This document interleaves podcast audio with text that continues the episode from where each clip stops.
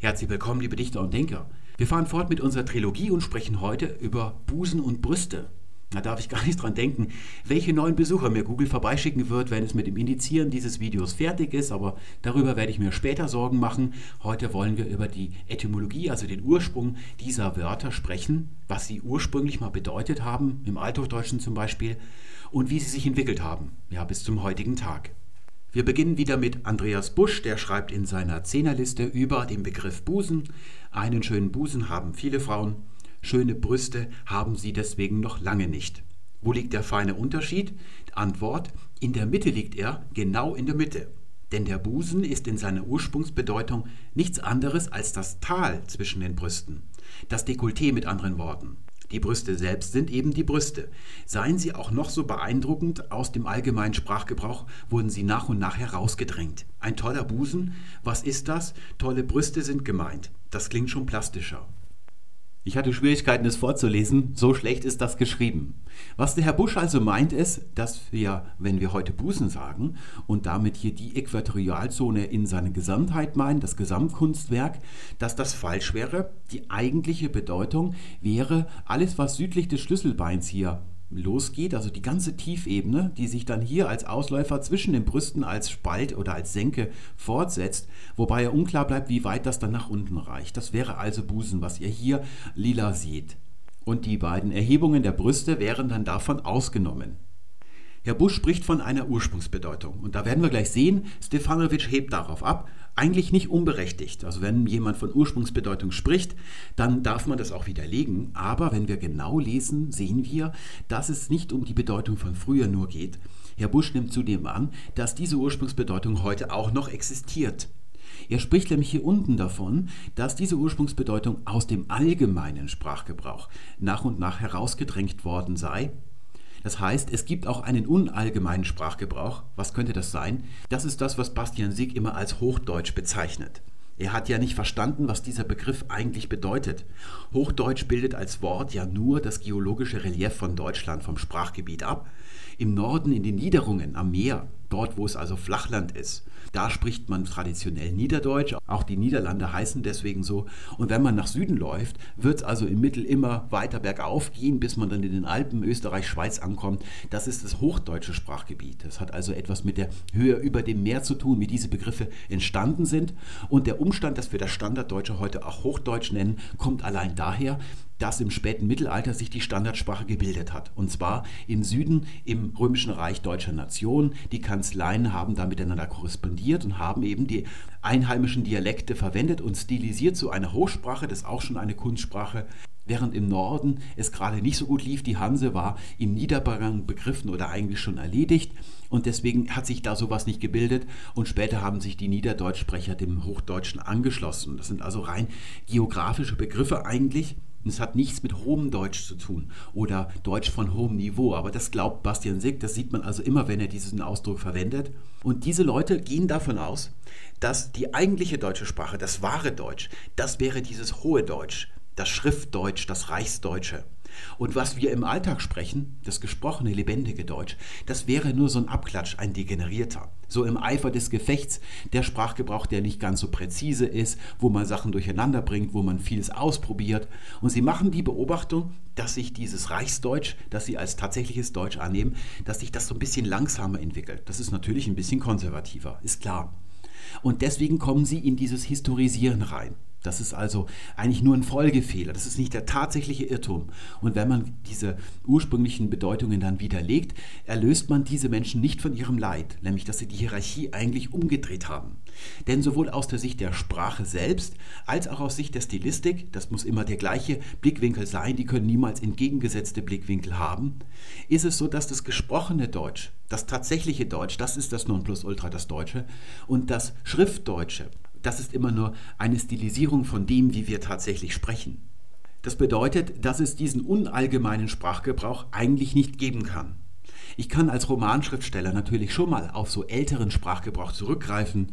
Ich habe zum Beispiel mal geschrieben, er war schlecht erbaut. Ja, so ein, das finden wir noch bei Goethe als Phrase. Heute ist man entweder erbaut oder man ist nicht erbaut, aber nicht, nicht schlecht erbaut. Das kann man mal machen, aber grundsätzlich ist es so, wenn der allgemeine Sprachgebrauch von der Bedeutung nichts mehr weiß, dann ist er falsch, ganz einfach. Denn Busen ist ja einfach nur ein Wort.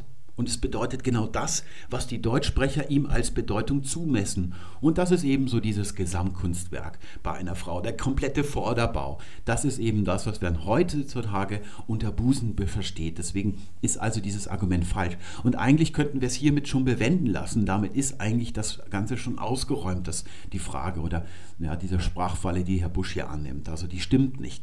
Wenn, was ihr unter Busen versteht, das ist dann auch der Busen. Schauen wir uns also an, was Stefanovic dazu zu sagen hat. Anders gelagert ist der Fall bei Busen. Auch dieses Wort hat laut Busch eine Bedeutungsveränderung durchlaufen. Jetzt kommt das Zitat, das wir schon gesehen haben. Und dazu heißt es dann, nehmen wir mal an, Busch hätte recht. Dann könnte man dasselbe entgegnen wie bei den anderen beiden Wörtern. Warum sollte uns interessieren, was das Wort in einer aus dem andauernden Bedeutungswandel beliebig herausgegriffenen Ursprungsbedeutung bezeichnet hat? Ja, das ist genau richtig und damit ist eigentlich die Frage schon beantwortet. Er sagt noch, was macht diese Bedeutung besser oder schlechter als die aktuelle? Also es macht sie auf keinen Fall besser. Diese Frage braucht man gar nicht mehr als Frage zu formulieren. Es ist einfach falsch, wenn die Leute heutzutage von dieser Ursprungsbedeutung nichts mehr wissen, dann ist das eine falsche Bedeutung, ganz einfach. Und auch als moderner Sprachwissenschaftler, da muss man eigentlich hier aufhören und sagen, es geht nur darum, was die Leute heute darunter verstehen und was sie früher darunter verstanden haben. Das interessiert uns nicht. Das kann heute dann nicht mehr richtig sein, wenn die Leute es nicht mehr wissen. Jetzt macht Stefanovic aber weiter, weil Herr Busch ja einen Pfad schlägt in die Vergangenheit hinein und deswegen muss Stefanovic darauf laufen und zwar bis ganz zum Ende. Und dort will er dann beweisen, dass Herr Busch sich geirrt hat und zwar so, dass genau das Gegenteil richtig wäre. Das läuft also bei Stefanovic immer auf ein und dieselbe Weise. Die einzig entscheidende Frage, ja, mit deren Beantwortung auch alles gesagt wäre, die schiebt Stefanovic jetzt zur Seite. Er sagt, die Frage erübrigt sich hier aber zunächst. Was sehr erstaunlich ist für einen Sprachwissenschaftler, denn das ist die einzig entscheidende Frage. Also das schiebt er zur Seite und dann sagt er, denn das Wort Busen hat vor, vor nicht allzu langer Zeit eine Bedeutungsveränderung durchlaufen, aber nicht die, die Busch uns weiß machen will. Er schiebt also all das, was die moderne Sprachwissenschaft jetzt machen würde, zur Seite und folgt Busch in die Vergangenheit wo er beweisen möchte, dass Bush sich geirrt hat und das Gegenteil richtig ist. Ja, beachtlich. Und was Herr Stefanovic da an einer Bedeutungsveränderung herausgefunden hat, ist, dass dieses Wort bis vor kurzem auch für Männer benutzt werden konnte. Ja, da hat er also hier hübsche literarische Belege aus dem 19. Jahrhundert. Was er offensichtlich nicht entdeckt hat, ist, dass das auch im Englischen so passiert ist mit dem Wort Bossum. Das ist das etymologisch verwandte Wort im Englischen. Da ist es auch so geschehen. Was natürlich einen Hinweis darauf gibt, dass es sich um eine gesellschaftliche Veränderung handeln muss und wenn es auch für Männer verwendet worden ist und wir es heute aber nur für den Brustapparat bei einer Frau benutzen, dass da eine weitere Bedeutungsveränderung stattgefunden haben muss. Also darauf kommt er nicht, weil er glücklich ist mit seiner ersten Entdeckung. Das ist aber nur der erste Anschein und an dem bleibt er wie immer hängen. Er stellt jetzt jede weitere Nachforschung ein. Genau wie Herr Busch. Er hat eine Überzeugung, die er sich irgendwie aufgeschnappt hat, zusammengereimt hat und jetzt weiß er, wie die Belege zu sein haben, weil er ja die Überzeugung vorher hat. Also es ist antiwissenschaftlich. Er nennt diese Überzeugung Sprachwissenschaft, aber Sprachwissenschaft ist, dass man erstmal die Belege erforscht und schaut, was die bedeuten, wie die verwendet werden und dann leitet man daraus eine Theorie ab und nicht umgekehrt. Man macht sich die Belege nicht so, wie es die Überzeugung erfordert. Das ist nämlich auch das, was der Herr Stefanovic mit dem Herrn Busch gemein hat. Nicht nur, dass er ihm so tief in die Vergangenheit hinein folgt. Hier unten bringt er dann noch die Existenz von Busenfreund als Wort ins Spiel. Was das hier beweisen soll, das weiß ich nicht. Aber auch das wirft ja wieder Fragen auf. Wenn der Busen heute nur den Brustapparat einer Frau, den Vorbau bezeichnet und wir haben einen Busenfreund, dann haben wir doch da einen schönen Hinweis, dass die Bedeutung ursprünglich mal etwas weiter gefasst worden sein muss, als es heute ist sodass wir über Mann, Frau hinaus einen weiteren Bedeutungswandel irgendwie annehmen müssen. Und den müssen wir erforschen, den müssen wir auf den Grund gehen. Das macht Stefanovic aber nicht. Er glaubt ja, er hätte genug Belege schon gesammelt und könnte jetzt mit dem Schlussfolgern, mit dem Extrapolieren in die Vergangenheit, mit dem ja freien Fantasieren in die Vergangenheit hinein beginnen. Das allein macht es schon äußerst unwahrscheinlich, dass es zu irgendeinem Zeitpunkt das Tal zwischen den Brüsten bezeichnet hat. Tatsächlich? Macht es das wirklich unwahrscheinlicher? Macht es es nicht eher wahrscheinlicher? Also ist das nicht ein Anfangsverdacht? Denn wenn es auch für Männer gebraucht werden konnte, deren Vorderseite des Rumpfes ja flach ist, Und Herr Busch sagt, es ist das Dekolleté, das hat er ja also schon rausgekürzt, damit man nicht mehr dran denkt, hat also nur noch das Tal zwischen den Brüsten bezeichnet. Und er spricht eigentlich vom Spalt, also die Fortsetzung nach unten des Dekolletés. Das ist das, was Herr Busch annimmt. Also nicht das Tal zwischen den Brüsten. Das ist also jetzt ein anderer Blickwinkel, den er hier ins Spiel bringen will, um das noch ein bisschen unwahrscheinlicher wirken zu lassen. Das ist also schon eine Manipulation. Und jetzt heißt es weiter, und tatsächlich hat es das auch nie. Also jetzt gehen wir davon aus, jedenfalls seine Leser. Herr Stefanovic gibt sich als Sprachprofessor in Hamburg aus. Und er sagt hier, ex cathedra als Sprachwissenschaftler, tatsächlich hat es das auch nie. Das heißt, als Leser muss ich jetzt davon ausgehen, dass er die Sache nach den Regeln der Kunst, der Sprachwissenschaft überprüft hat, die Belege. Und das also jetzt hier als endgültiges Urteil bekannt gibt. Das ist also das, was ich als Leser verstehen muss. Herr Stefanovic behauptet also, dass Busen immer Brust bedeutet hat. Ja, das wird er später auch nochmal ausdrücklich wiederholen. Das können wir schon mal festhalten. Und dann heißt es weiter, ich weiß nicht, woher Busch diese Fehlinformation hat. Ich schon, und wenn ihr Latein hattet, dann wisst ihr es wahrscheinlich auch schon. Aber wenn man den etymologischen Fehlschluss schon in spracherzieherische Vorschriften ummünzen will, dann sollte man sich die Etymologie der betreffenden Wörter kurz ansehen. Aha, hier also nochmal ausdrücklich, dass es nötig ist, sich die Wörter anzusehen, ja, die Etymologie, das heißt auch die Belege zu prüfen. Der etymologische Fehlschluss lässt Sprachnörgler schon für sich genommen eher verstaubt als gelehrt wirken, aber wenn man ihn mit falschen Etymologien vermischt, die man auf der Rückseite einer Cornflakes-Packung oder in einem Glückskeks gefunden hat, ist man, um es mit einem Fachbegriff der Sprachnörglerforschung zu sagen, ein Vollpfosten. Ich habe noch niemals einen Professor so reden hören also weder unter seinesgleichen, also unter Gleichstarken, geschweige denn gegenüber Laien. Der Herr Busch ist ja ein Laie, er ist ein Repräsentant der großen Mehrheit, die eben annimmt, dass die, das hohe Deutsch, ja, dass da eben eigentliche Bedeutungen herrschen würden und die Umgangssprache wäre ein Abklatsch davon. Ja, das ist also, er richtet sich an die Allgemeinheit.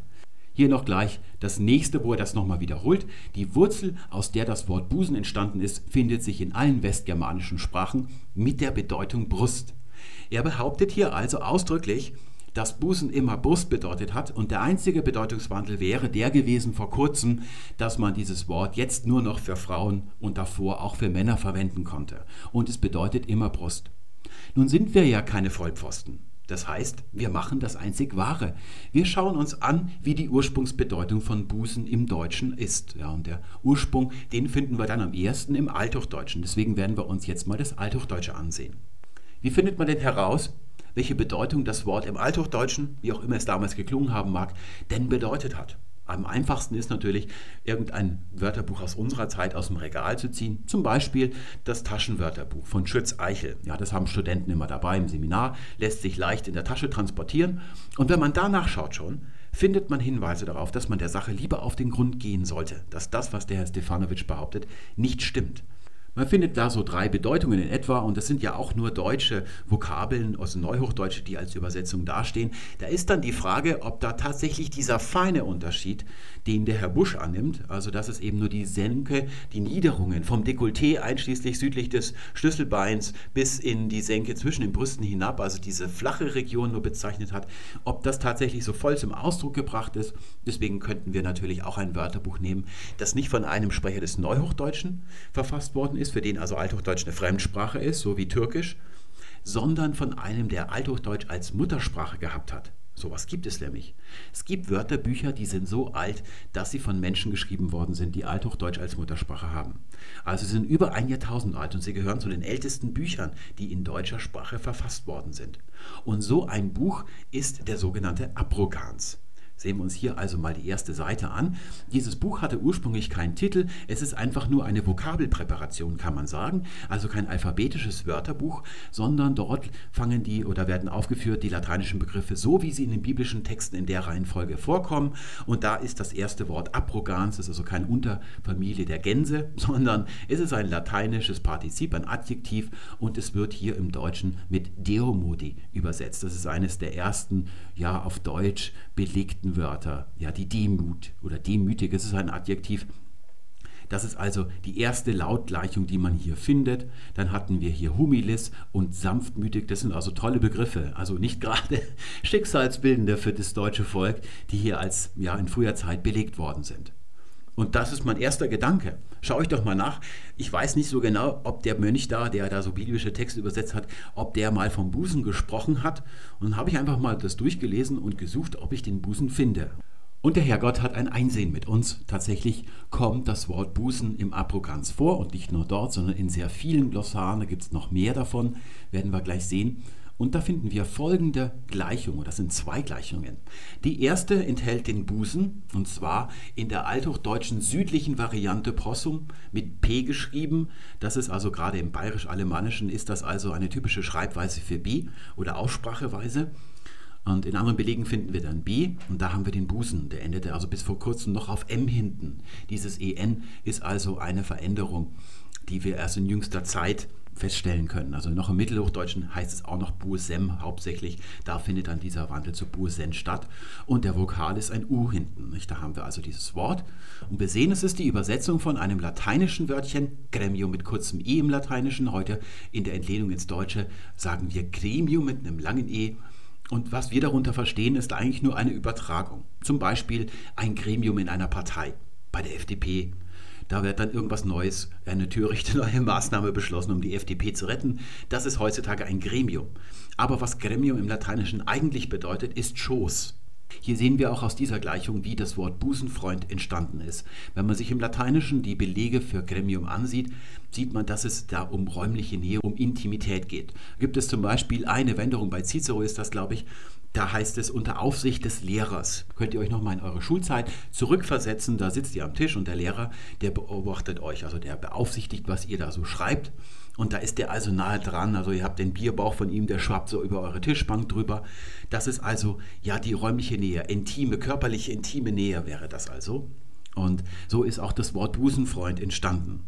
Busen ist offensichtlich die Übersetzung von Schoß, eines lateinischen Wortes, das Schoß bedeutet. Und darunter sehen wir noch eine zweite Gleichung. Wenn ihr Latein hattet, dann wundert ihr euch wahrscheinlich, weil ihr immer gedacht habt, dass das lateinische Wort Sinus durch Deutsch Busen wiedergegeben wird. Aber hier ist es in einer anderen Gleichung und da haben wir ein anderes deutsches Wort Parm. Müssen wir auch das P wieder zu einem B machen, dann fällt es uns leichter zu verstehen, was das ist, ein Barm. Ja, da steckt das Wort Gebären drin, also jedenfalls dieses Bär. Das haben wir ja nur in der perfektiven Variante. Ein Bären, das gibt es im Deutschen nicht mehr. Das wäre also das Tragen eigentlich.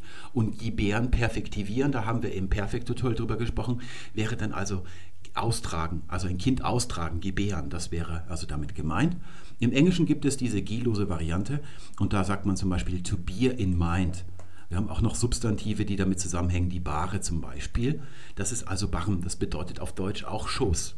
Es gibt zwar schon das Wort Skos, woraus dann heute der Schoß geworden ist, aber das ist eben hier noch so eine Vokabel, die im Althochdeutschen gang und gäbe ist. Der Anblick wirft Fragen auf, denn das, was man so als Lateinschüler Sinus mit Busen als Übersetzung lernt, das ist nicht die Gleichung. Das sind zwei unterschiedliche Gleichungen. Wir haben Gremium Busen und wir haben Sinus Barm. Wir können das mal wegrücken und uns nochmal anschauen, ob im Abrogans auch das Wort Brust erwähnt ist. Und das ist es tatsächlich. Dort heißt es Supectore und gemeint ist also im Brustkorb drinnen, unter der Oberfläche der Brust, also der Vorderseite der Oberfläche. Also die Herzregion ist damit gemeint, der Brustkorb. Und als Übersetzung finden wir im Althochdeutschen in Brustum. Dieses OM, das gehört nicht zum Wort selbst dazu, das ist also kein stammhaftes OM wie bei Bußen, das gehört ja zum Wort mit dazu, sondern es ist eine Grammatikendung, ein Dativ. Das Wort wird, gehört zur konsonantischen Deklination in althochdeutscher Zeit, sowie die Nacht auch, da wird also diese spezielle Dativendung angefügt und es ist ein Plural. Und das hätte Herrn Stefanovic auch auffallen können bei seinen Betrachtungen, dass das Wort Brüste heute für Frauen im Plural gebraucht wird, und dann kann es in etwa das gleiche bedeuten wie der Busen im Singular. Ja, dass dieses Wort also irgendwie nicht gleich gewesen sein kann in seiner Bedeutung, wie er behauptet, in der Vergangenheit jedenfalls. Und eigentlich ist es ja heute auch noch so, wenn wir bei der Frau von Brust selbst sprechen, dann meinen wir nicht die Brüste als Auswölbungen im Speziellen, aber wenn wir von Busen sprechen, dann meinen wir das schon, also das, was dabei rauskommt, also der Vorbau, den meinen wir damit. Und das ist ein sehr alter Sprachgebrauch. Den finden wir tatsächlich auch im Altenglischen, da auch der Dativ Plural, und auch im Gotischen ist es ein Pluralwort. Es kommt daher, weil es keinen Dual, keine Zweizahl mehr im Germanischen gegeben hat. Das wurde aufgegeben. Also kann man sich jetzt darüber streiten, ob es den Dual direkt fortsetzt, diese Pluralform. oder ob man darauf gekommen ist, weil man eben zwei Brüste hat. Es sind zwei. Das ist also schon mal die erste Erkenntnis, aber diese beiden Gleichungen, die sind immer noch ein bisschen problematisch. Da müssen wir tiefer in die Materie eintauchen. Und zum Glück gibt es Monographien, zum Beispiel von einem Herrn Rieke, der ist Professor geworden in Heidelberg für Germanistik und er hat eine Habilitationsschrift, eine zweibändige, über die medizinisch-anatomischen Begriffe in althochdeutscher Zeit geschrieben. Und dort hat er zu diesen Begriffen hier all die Belege, die es in althochdeutscher Zeit gibt, aufgeführt, sehr schön. Und das können wir uns mal anschauen. Hier haben wir also den Lexikoneintrag. Der zweite Band von dieser Monographie ist ein Lexikon, wo wir diese Begriffe schön finden. Da haben wir also Bursum, das ist die Standardform, die man so ansetzt für Althochdeutsch. Ein starkes Maskulinum heißt es da. Und die Bedeutung 1, die Hauptbedeutung ist also Busen, Schoß. Und die zweite ist Hüftknochen. Das lassen wir weg, weil die Belege ein bisschen ungewiss sind. Das ist für unsere Zwecke nicht dienlich, wenn wir das noch mit einbeziehen. Da haben wir also Busen und Schoß. Und da müssen wir aufpassen, wenn wir das neuhochdeutsche Busen mit dem althochdeutschen Bursum hier direkt in eine Gleichung setzen. Denn wir haben gesehen, da hat es vor kurzem einen Bedeutungswandel gegeben. Müssen wir also aufpassen, das, was wir heute darunter verstehen, also das Gesamtkunstwerk, den Vorderbau, ja, das Holz vor der Hütten bei einer Frau, dass wir das jetzt direkt als Übersetzung davon nehmen, werden wir gleich sehen, dass bei den Belegen davon eigentlich nichts zu sehen ist. Da müssen wir also vorsichtig sein. Da sehen wir schon das zweite Schoß, haben wir schon einen wichtigen Hinweis, dass das, was der Herr Stefanovic sagt, nicht die ganze Wahrheit ist oder vielleicht sogar das Gegenteil von der Wahrheit. Und darunter sehen wir also lateinische Vokabeln, und der Busen wird häufig als Übersetzung von diesen lateinischen Vokabeln angegeben. Und zwar primär ist es Gremium der Schoß. Also nicht der Busen selbst, die beiden Brusterhebungen selbst. Dann haben wir noch Sinus, was man als Lateinschüler so klassisch mit Busen in Verbindung bringt. Krümmung, Rundung, Busen und Schoß. Und von diesem Wort hier kommt auch das, was der Herr Busch annimmt. Das kann ich schon mal verraten, werden wir am Ende sehen, dass es eben hier nur ein, die Senke zwischen den Brüsten ist. Also diese Geschichte kommt vom lateinischen Sinus, hängt damit zusammen. Und dann haben wir hier unterschiedliche Denkmäler. Wir haben einerseits die Glossen, da spricht man mit kurzem O aus, weil es eine geschlossene Silbe im Deutschen ist. Genauso wie die Glosse in der Zeitung, die man lesen kann. Stimmt also nicht, was euch euer Deutschlehrer wahrscheinlich gesagt hat, dass man Glosse sagen müsste, ja nur weil im Griechischen ein Omega steht. Wir haben ganz viele Fremdwörter, wo ein Omega im Griechischen steht und die sprechen wir alle kurz aus.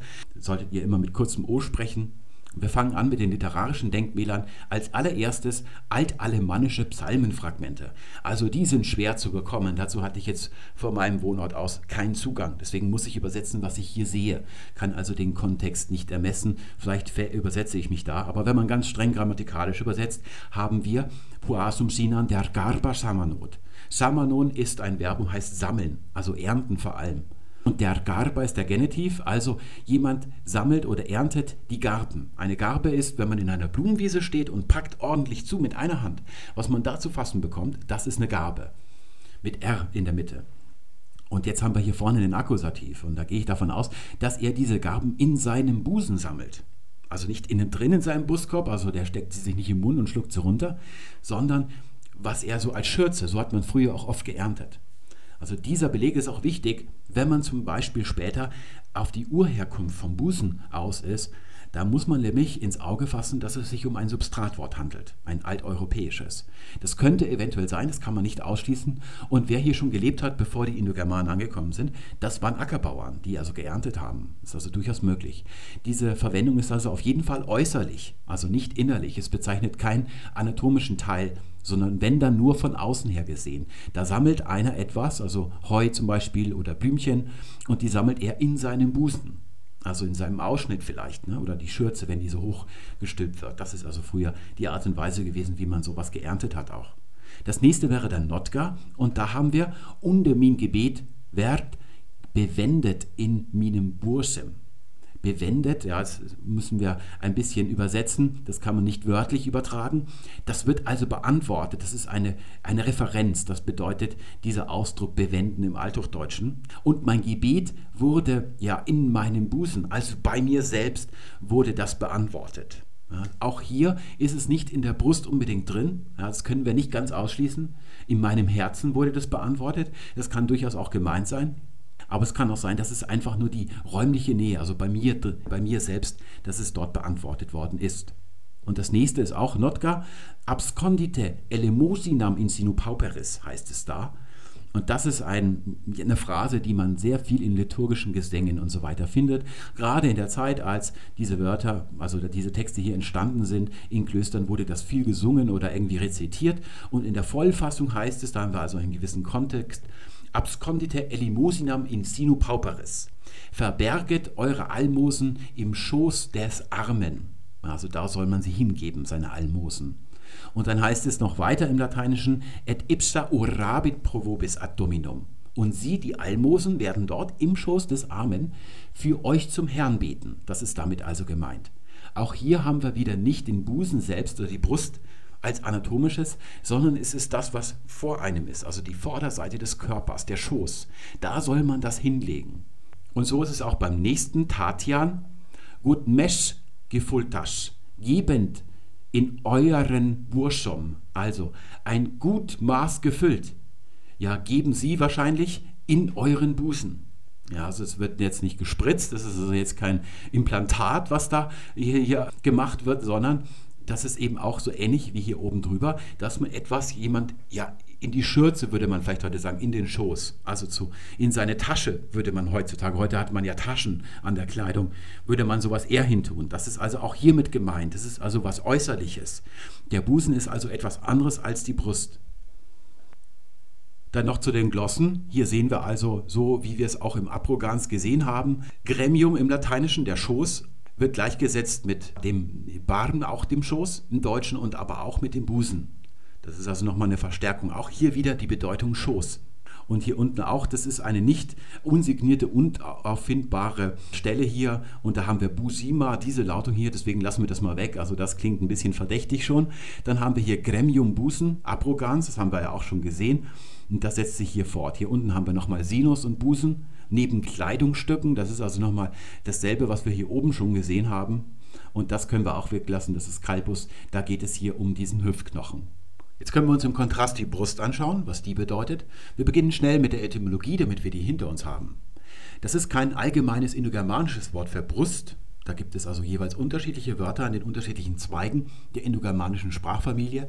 Im Germanischen hat es sich als Standardwort für Brust entwickelt. Es ist in allen germanischen Sprachen belegt und zwar in zwei Varianten. Einmal zu gehen auf Preuß, das ist also die Vollstufe mit dem E in der Wurzel, das kennt ihr schon. Und hier drüben ist das E geschwunden, das ist also eine Schwundstufe. Und hier das W also das ist also noch eher ein Konsonant, wird hier dann also zu einem Vokal. Und es ist ein Wurzelnomen, das heißt, es gibt kein Suffix, wie ein N für die schwache Deklination oder ein A für die starke. Da wird die Nominativendung direkt an die Wurzel drangehängt, so ist es auch bei Nacht damals noch gewesen. Und dann finden wir im Gotischen Brust, und zwar ausschließlich im Plural, sein Pluralwort im Gotischen, und dann im Althochdeutschen auch fast immer im Plural die Brust sehen wir also gerade, haben wir gesehen, Brustum, das ist der Dativplural, dann auch Brusti, wechselt dann später in die I-Deklination wie Gast, aber da wird es auch meistens im Plural verwendet. Das wäre also diese Variante hier, zu der Deutsch und Gotisch gehören. Und da drüben haben wir das mit der Vollstufe. Da entwickelt sich dann ein neutrales Nomen, das ist also die Neutrum-Endung hier. Und die A-Klasse daraus hat sich also ein bisschen anders entwickelt. Und daher stammt dann Breost im Altenglischen, auch meistens im Plural gebraucht. Und daraus entwickelt sich dann heute im Neuenglischen Breast. Und dann haben wir Nordisch, Altnordisch Briost und heute auch noch im Isländischen Briost. Wird meistens auch im Plural verwendet. Es gibt auch Singularbelege. Und da können wir uns schnell mal anschauen. Aus der isländischen Wikipedia, was die so zu diesem Wort zu sagen haben, also wie das heute im Island im Sprachgebrauch ist. Und das heißt dort dazu, Briost er i eintölu haft im Brinke barm. Und da seht ihr hier ein Wort, barm. Das ist das, was wir im Althochdeutschen schon gesehen haben, das heute nicht mehr in Gebrauch ist im Deutschen, im Isländischen anscheinend schon. Brust ist in der Einzahl oder wird in der Einzahl verwendet und zwar Brinker, das ist ein anderes Wort für Brust, also für die Brust. Und weiter in der Einzahl, eintölle, o also und so weiter in der Einzahl und Mehrzahl, um as schechtur mjolkur kirtla hvenna sem verðaverkir við barneignir og þá ur þeim mjölk. Also, Brust wird heutzutage für die Brust verwendet in der Einzahl und zwar das ist also der die Mutterbrust könnte man sagen. Das ist also genau das, was wir auch gesehen haben als Schoß in der Übersetzung, das ist damit gemeint offensichtlich und weiter in der Einzahl und in der Mehrzahl über jene Stelle, wo also die ja, Milchdrüsen der Frau sitzen, also dieser Umkreis, das ist damit gemeint, die in Funktion geraten, also die sich in Gang setzen, wenn die Frau also hier ein Kind bekommen hat und dann tropft aus ihnen Milch heraus. Sehen wir also auch hier Eintölle, also Eintaler, das ist die Einzahl und dann noch die Mehrzahl. Einzahl bei der freilichen Brust, wenn eine einzige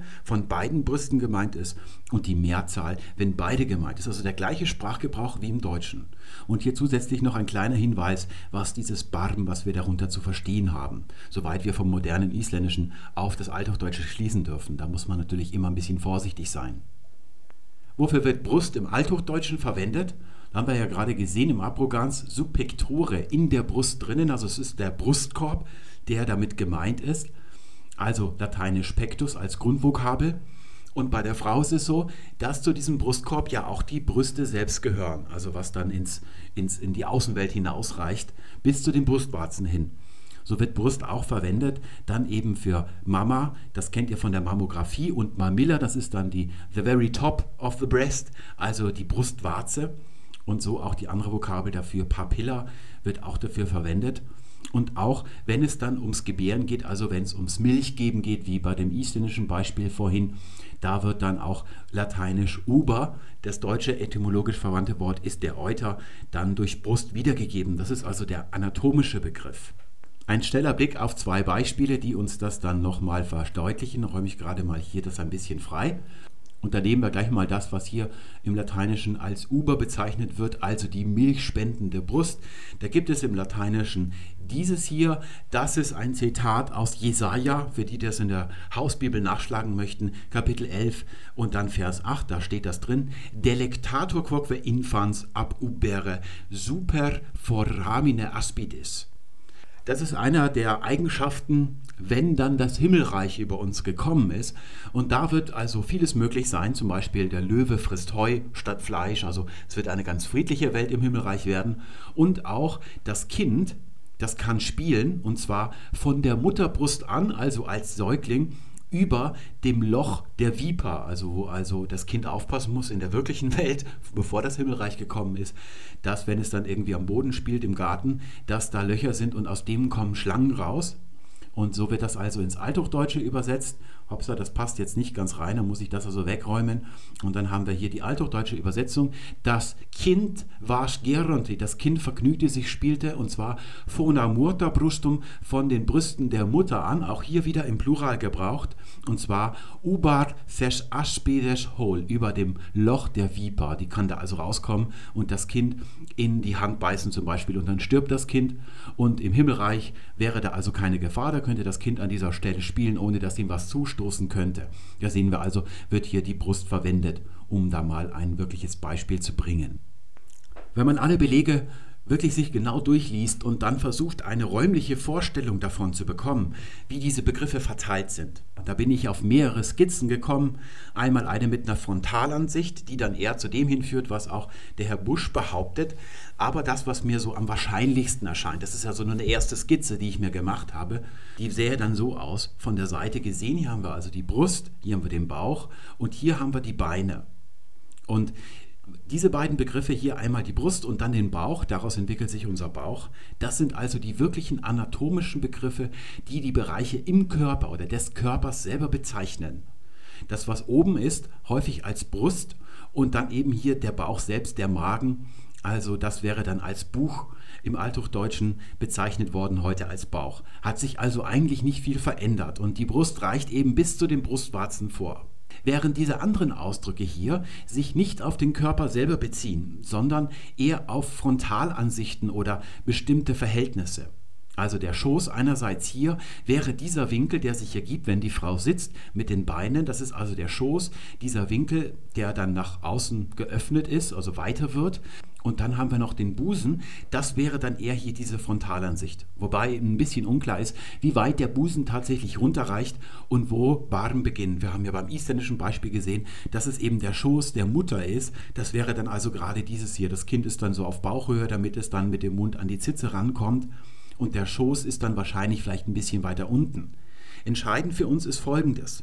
Das hier sind keine anatomischen Begriffe, die bezeichnen also eher solche Außen Ansichten, könnte man sagen. Also hier ist eben die Frage, ob es diese, diese Wölbung bezeichnet oder eigentlich die vordere Fläche der Brust, weswegen es auch für den Mann gelten kann, oder ob da auch mit Kleidung mit gemeint ist, haben wir gesehen. Da gibt es so leichte Anspielungen. Grundsätzlich kann man leider nicht nachweisen, dass diese Begriffe von Kleidung ursprünglich herkommen und dann auf Körperverhältnisse ja, übertragen worden sind. Also dieser Nachweis, der gelingt leider nicht. Aber was wir sicher sagen können ist, aus all den Belegen, dass Brust und Busen keine Synonyme sind, nicht mal in ihrer Bedeutung sich überschneiden. Wir haben also ganz gewisse Situationen, wo man in althochdeutscher Zeit immer Brust verwendet und da wird nie Busen verwendet. Und umgekehrt haben wir bei solchen Verwendungen, wo der Busen vorkommt, niemals auch ein Beispiel mit Brust, wo man sagen könnte, da könnte man unterschiedliche Verwendungsweisen wenigstens finden. Da finden wir eine ganz scharfe Trennung, sodass wir sagen können, dass Busen und Brust nicht das gleiche bedeuten. Busen bedeutet nicht Brust, wie Herr Stefanovic behauptet. Wir haben also jetzt nachgewiesen, dass das, was hier steht, nicht stimmt und das, was weiter oben behauptet wird, dass also der einzige Sprachwandel der ist, dass das Wort nicht mehr für Männer gebraucht werden kann, dass das nicht stimmt und das gilt auch hier. Die Wurzel, aus der das Wort Busen entstanden ist, findet sich in allen germanischen Sprachen mit der Bedeutung Brust. Das stimmt schon mal doppelt nicht. Also die Wurzel, die als Wortbildung da zugrunde liegt, egal was das sein soll, das hat auf keinen Fall die Bedeutung Brust, aber auch wenn wir die weglassen und nur das Wort Busen nehmen, haben wir gesehen, da gibt es keine Überschneidung. Brust wird für diesen anatomischen Teil wirklich benutzt und auch alle Zusammensetzungen sind wie heutzutage, wie zum Beispiel Brustkorb. Da sind auch solche Zusammensetzungen im althochdeutscher Zeit immer mit Brust gebildet und niemals mit Busen. Die Verwendungen, die überschneiden sich nicht mal. Wir haben also keinen einzigen Fall gefunden, wo man sagen könnte, aha, hier wird mal der eine Begriff für den anderen vielleicht gebraucht. Da gibt es eine ganz klare Trennung dazwischen. Und das haben wir eben hier nachgewiesen. Und wir haben außerdem nachgewiesen, dass Herr Stefanovic sich selber diese Herkunft und die ursprüngliche Bedeutung nicht angeschaut hat.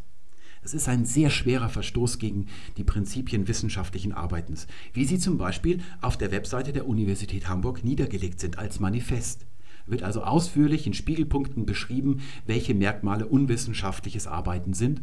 Und hier macht er eigentlich genau das. Es spielt bei einem Professor für Sprachwissenschaft, der sich hier als Sprachwissenschaftler äußert, auch keine Rolle, ob das irgendwie bewusst gemacht worden ist, vorsätzlich getäuscht worden ist oder ob er verzichtet hat, das nachzuprüfen. Das spielt auf diesem Niveau schon keine Rolle mehr. Hier zuvor hat er auch noch behauptet, dass jeder, der sich die Sache nicht kurz anschaut, ein Vollpfosten wäre. Das geht dann schon weit über wissenschaftliche Verfehlungen hinaus. Das ist was Menschliches, da könnt ihr selber euer Urteil treffen, wie das hier zu deuten ist. Da möchte ich mich nicht zu äußern.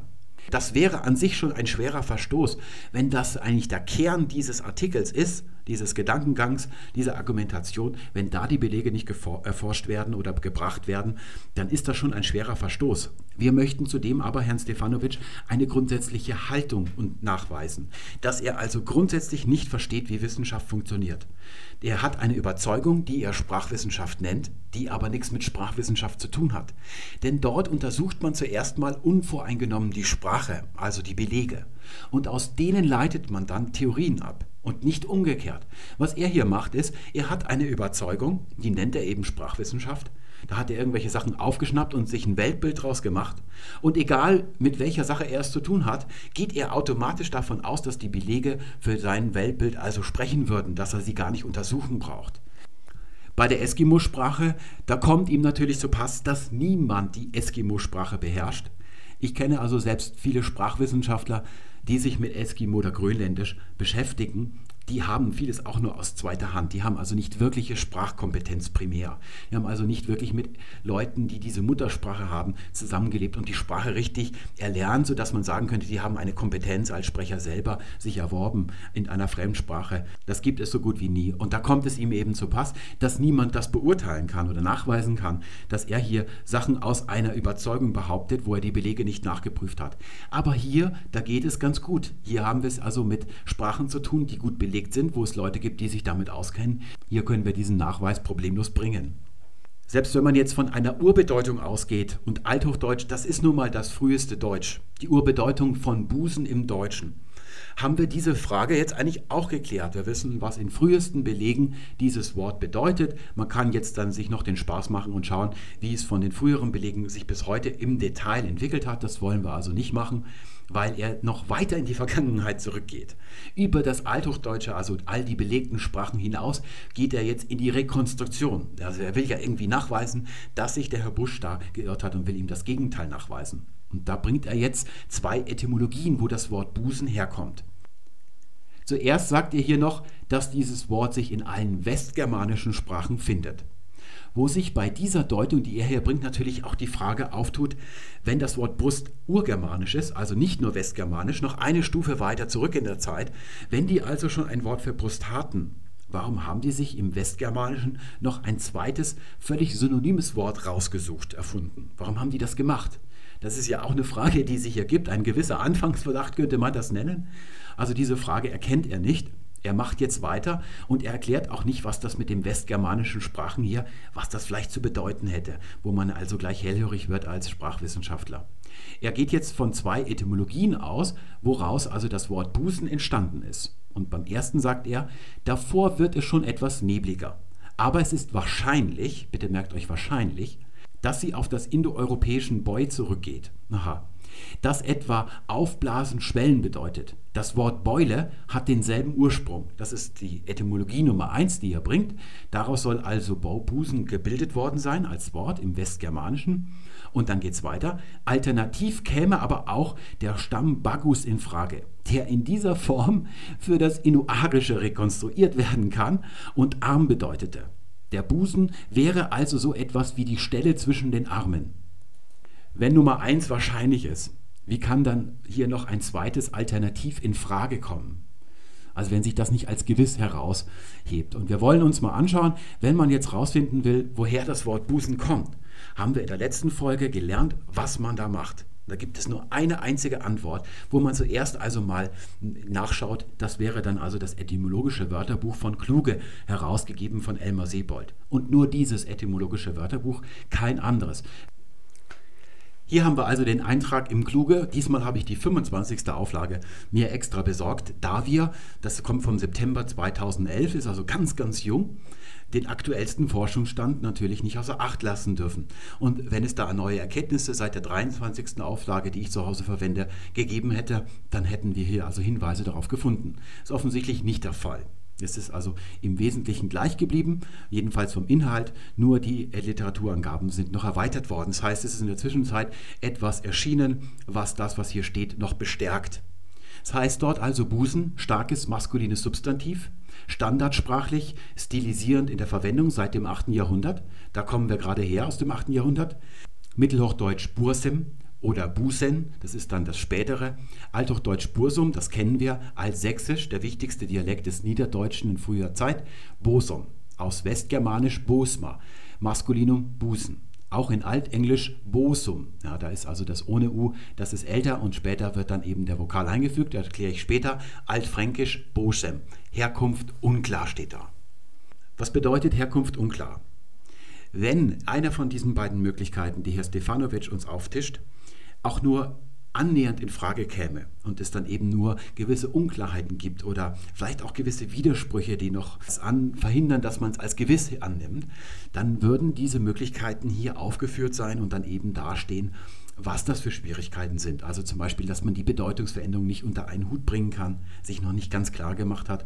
Oder es gibt formale Probleme, wie da zum Beispiel irgendein Laut ja entstanden ist, der dann in der späteren Form da ist.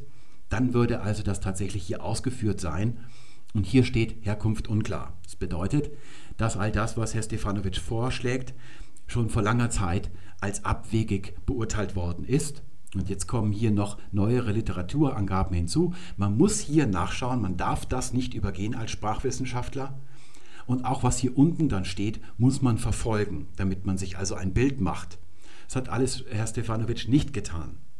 Da werden wir sehen, dass hier in so in der Zwischenzeit, in den letzten 20 Jahren, hier noch zwei Bücher erschienen sind. Das etymologische Wörterbuch des Niederländischen und das etymologische Wörterbuch des Althochdeutschen, die diese Urteilung nicht nur stützen, sondern auch noch ausweiten. Stellt euch Folgendes vor. Ihr habt einen Schuhkarton mit Schlüsseln und ihr steht vor einer verschlossenen Tür. Ja, jetzt müsst ihr den Schlüssel finden. Und äh, versucht er den ersten Schlüssel und merkt, den kann man nicht mal überhaupt reinbringen. Der ist zu dick, der geht gar nicht erst in den Schlitz rein. Das versucht ihr nochmal drei, vier Mal mit anderen Schlüsseln. Und beim sechsten zum Beispiel, da schafft ihr es, dass der Schlüssel reingeht.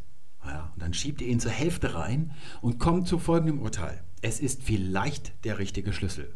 Jetzt schiebt ihr weiter und erkennt, der Schlüssel lässt sich bis zum Anschlag reinschieben, wie bei einem richtigen Schlüssel, der da auch funktionieren würde.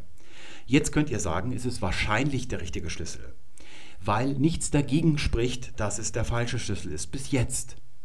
Aber jetzt muss man ja den Schlüssel umdrehen im Schloss. Man muss das Schloss ja öffnen. Und da habt ihr vielleicht auch schon mal die Erfahrung gemacht, da lassen sich viele Schlüssel in Schlösser reinstecken, aber sie lassen sich nicht umdrehen. Und das hier lässt sich mit folgender Erkenntnisstufe beim Schlüsselgleichnis vergleichen. Man hat den Schlüssel bis zur Hälfte reingeschoben und dann klemmt schon das erste. Also nur die Hälfte hat man geschafft. Von Umdrehen ist dann schon überhaupt keine Rede mehr. Man hat ja seit langem erforscht, wie im Germanischen Wörter gebildet werden. Da weiß man sehr viel darüber. Man kennt die Lautgesetze. Man kennt diese beiden Vorschläge, die sind auch uralt. Die stehen schon in Wörterbüchern des Deutschen aus der Nazizeit von 1938. Habe ich eins gefunden in Frakturschrift noch. Da steht das auch schon drin. Das heißt, man hat diese Sachen alle geprüft. Und nichts ist auch nur im entferntesten so, dass man sagen könnte, da besteht eine Wahrscheinlichkeit. Es gibt einfach unüberwindliche Hindernisse und die hat man alle schon zu Ende geforscht. Wenn da jetzt nicht irgendein Fund ausgegraben wird oder da erscheint die Göttin Germania, die uns eine Eingebung bringt, dann wird da nie mehr, mehr draus werden als das, was ihr hier steht, Herkunft unklar. Dass es nicht unklar ist, ob die das sind, sondern es ist unklar, woher das Wort Busen kommt. Das ist hiermit gemeint. Ebenso wahrscheinlich ist, dass wir es gar nicht mit einem indogermanischen Wort zu tun haben, was da als Grundlage, als Ableitungsbasis dient, dass es sich also um ein Substratwort handeln könnte. Es könnte auch wieder ganz was anderes sein. Es fangen ganz viele Wurzeln mit B an. Also da finden wir sehr viel in diesem Umkreis. Da kann man noch ganz viele andere Sachen machen. Und es führt alles immer dann zum gleichen Ergebnis. Man kann die frühen Belege, wie sie hier also aufgeführt sind, nicht erklären mit den Ansätzen, die man da verfolgt hat. Schauen wir uns diese tatsächlichen Belege mal an. Die sind hier lila, Althochdeutsch, Altniederdeutsch, also Norden von Deutschland. Dann haben wir hier Altenglisch und hier haben wir dann noch ja Altfränkisches oder dann zum Niederländischen hin. Also das Niederländische kommt ja aus einem Teil des Altfränkischen. Haben wir also diese Gruppe noch dabei. Und das lilafarbene sind die frühesten Belege. Althochdeutsch Bursum haben wir gerade gesehen. Wir wissen, dass sich UO immer aus langem O entwickelt im Althochdeutschen. So auch bei Fotos, der Fuß, haben wir dann Fuos im Althochdeutschen, entwickelt sich weiter zu Furs und dann haben wir heute Fuß. Und genauso haben wir das hier auch mit Busen, heute ein langes U in offener Silbe. Hier hinten sehen wir, dass sich dieser Vokal, dass der hier abgeschwächt wird. Das ist auch typisch im Mittelhochdeutschen, dass die unbetonten Vokale abgeschwächt werden. Und dass sich aus M ein N entwickelt, das kennen wir auch zum Beispiel bei den Endungen der Schwerben in der ersten Person Plural. Wir fahren zum Beispiel, also diese Person, da haben wir auch diese Abschwächung von M zu N. Die anderen Belege im Nieder deutschen Bosum und dann altenglisch Bossum und Bosem, die erhalten das lange O sogar, so dass wir hier schon mal im Westgermanischen, das ist ja eine Rekonstruktion, es ist nicht belegt, dieses lange O rekonstruieren können. Auch das S ist unstrittig, das ergibt sich auch. Auch das M haben wir hier und wir sehen, dass wir hier in vielen Sprachen einen Vokal haben, der im Englischen in dieser Form nicht mit dabei ist. Das wird erst ein bisschen später im Laufe des Altenglischen dann hier noch ein U eingefügt. Und das kann nicht derselbe Vokal sein, der im Westgermanischen da ist. Da haben wir also diesen normalen A, den, den Vokal, den Themavokal, der immer dabei ist. Und die Nominativendung S, wie im lateinischen us, ist es, also entspricht es dem direkt. Und dieses A fällt überall weg, das wird rausgekürzt. Das S bleibt auch in den westgermanischen Sprachen nirgendwo da, die Nominativendung fällt. Das erkennen wir daran, dass männliche Substantive im Nominativ nicht alle auf die gleiche Endung enden, wie das im Lateinischen zum Beispiel der Fall ist sodass dieses Wort dann zunächst Bosem geklungen hat, so wie es im Altenglischen belegt ist. Und diese Einfügungen hier, die sind auch gut belegt. Also zum Beispiel beim Vogel, da ist ein A eingefügt worden. In althochdeutscher Zeit ist es dann der Vogel. Oder im Substantiv der Wagen, althochdeutsch Wagan, da haben wir auch ein A eingefügt. Und hier ist es eben ein U. Da kann man sich Gedanken darüber machen, ob das mit dem U hier vorne zu tun hat. Jedenfalls wissen wir, dass diese Vokale dann erst in den Einzelsprachen eingefügt worden sind. Heute sagt man, glaube ich, auf Plattdeutsch, das wäre dann die aktuelle Variante Bossen oder Bussen.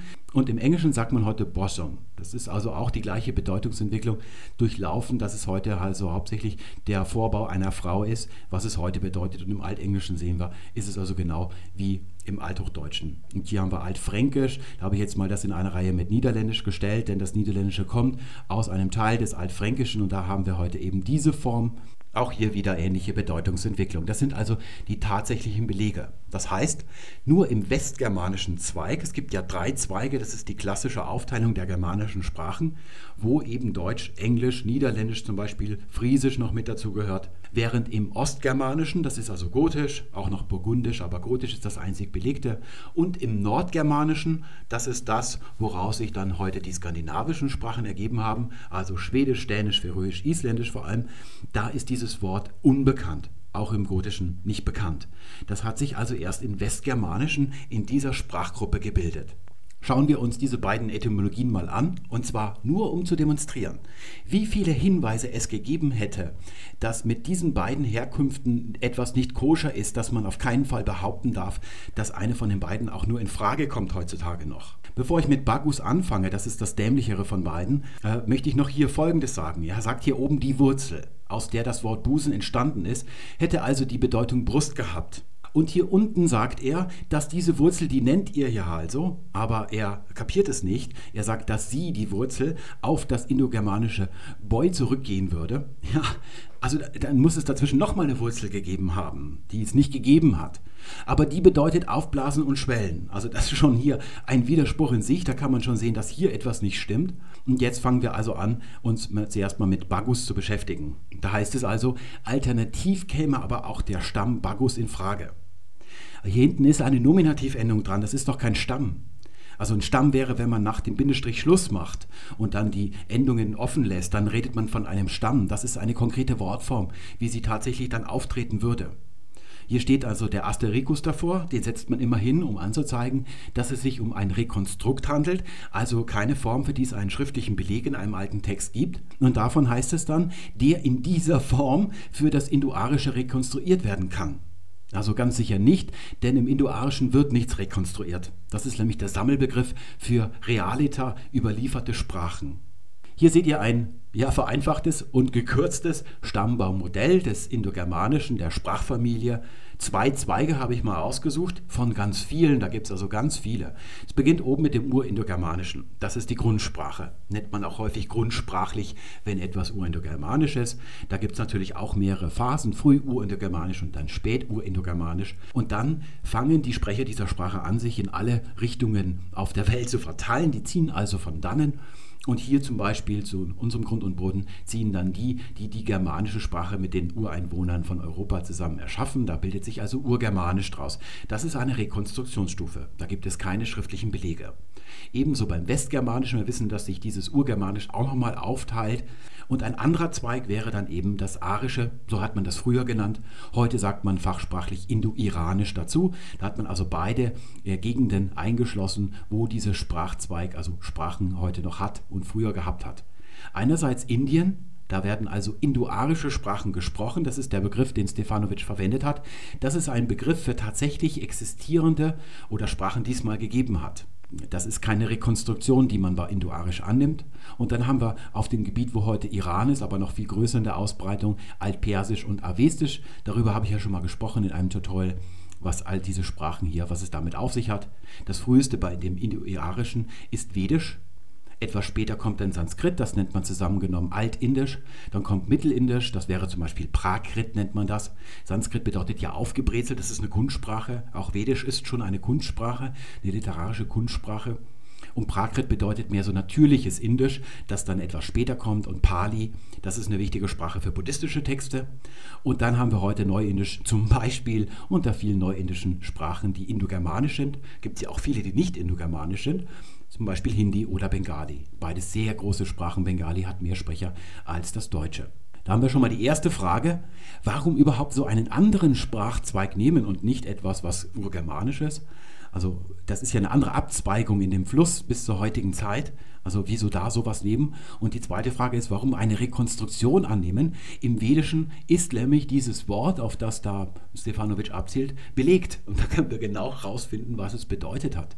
Hier sehen wir also dieses Rekonstrukt mit einem langen A und einem palatalen G, deswegen ist so ein Kringelchen obendrauf sein anderer Laut gewesen. Und das kann man tatsächlich annehmen, ja, fürs Indoiranische und auch vor allem für Späturindogermanische. Hier sehen wir das Frühurindogermanische, da ist dieses lange A noch nicht da. Wir haben ja schon oft gesagt, da gibt es immer nur ein E in der Wurzel und da sehen wir also hier diese Form, die man rekonstruiert mit so einem speziellen Hauchlaut.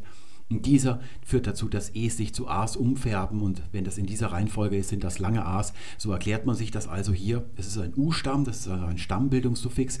Das U und fürs Indoarische hätten wir dann aus dem Vedischen den ersten Beleg und da lautet das Ganze dann Bahus. Da sehen wir hier, dieses BH hat seinen Hauch verloren. Das ist eine Hauchdissimilation, weil hier auch ein Hauch ist. Da haben die Inner gesagt, das reicht mir, einer reicht. Da nehmen wir den vorderen mal weg. Deswegen ist das unbehaucht. Und dieses GH, das entwickelt sich dann im Altindischen zu H. Das A bleibt. Und dieses Wort hat tatsächlich die Bedeutung Arm. Aber vor allem sind es die Unterarme. Also der weniger schwabbelige Teil der Arme. Ja, es kann dann auch in anderen Sprachen die Schulter bezeichnen. Da ist es auch ja ein bisschen knochiger, weniger also der Oberarm. Und bei Tieren ist es vor allem der Vorderfuß. Die Frage ist, wo kommt dieses Wort her? Es ist ja ein Substantiv und wir sehen hier, dass es eine Ableitung sein muss. Was steht da als Grundwurzel dahinter? Naja, in altindischer Grammatik und auch in indologischen Wörterbüchern, zum Beispiel vom Rigveda, da wird das also mit der Wurzel Banch oder Bach in Verbindung gebracht. Hm, da gibt es eben auch ein Bachu, ein Adjektiv, das viel dicht reichlich bedeutet. Ihr kennt als Germanistikstudenten den Ausdruck Bahu Vrihi, das hängt damit zusammen, dass es also das Dichte wäre und das dann eben den harten Teil des Unterarms bezeichnen würde. Aber im zuständigen, also fachlich kompetenten Spezialwörterbuch der altindischen Sprachen, dem von Meyerhofer, da wird diese Herkunft nicht aufgegriffen, also sie wird als nicht wahrscheinlich angenommen, können wir daraus schließen. Da begnügt er sich hier mit dieser Substantivbildung, sodass das auch ungewiss ist, woher das kommt. Noch ungewisser ist mir allerdings, warum Stefanovic mit seinen Lesern nach Indien reist. Denn dieses Wort gibt es auch im Deutschen also, und im Englischen. Also hätte man das nehmen können, wenn man ein bisschen Ahnung hat. Das hat er offensichtlich nicht erkannt.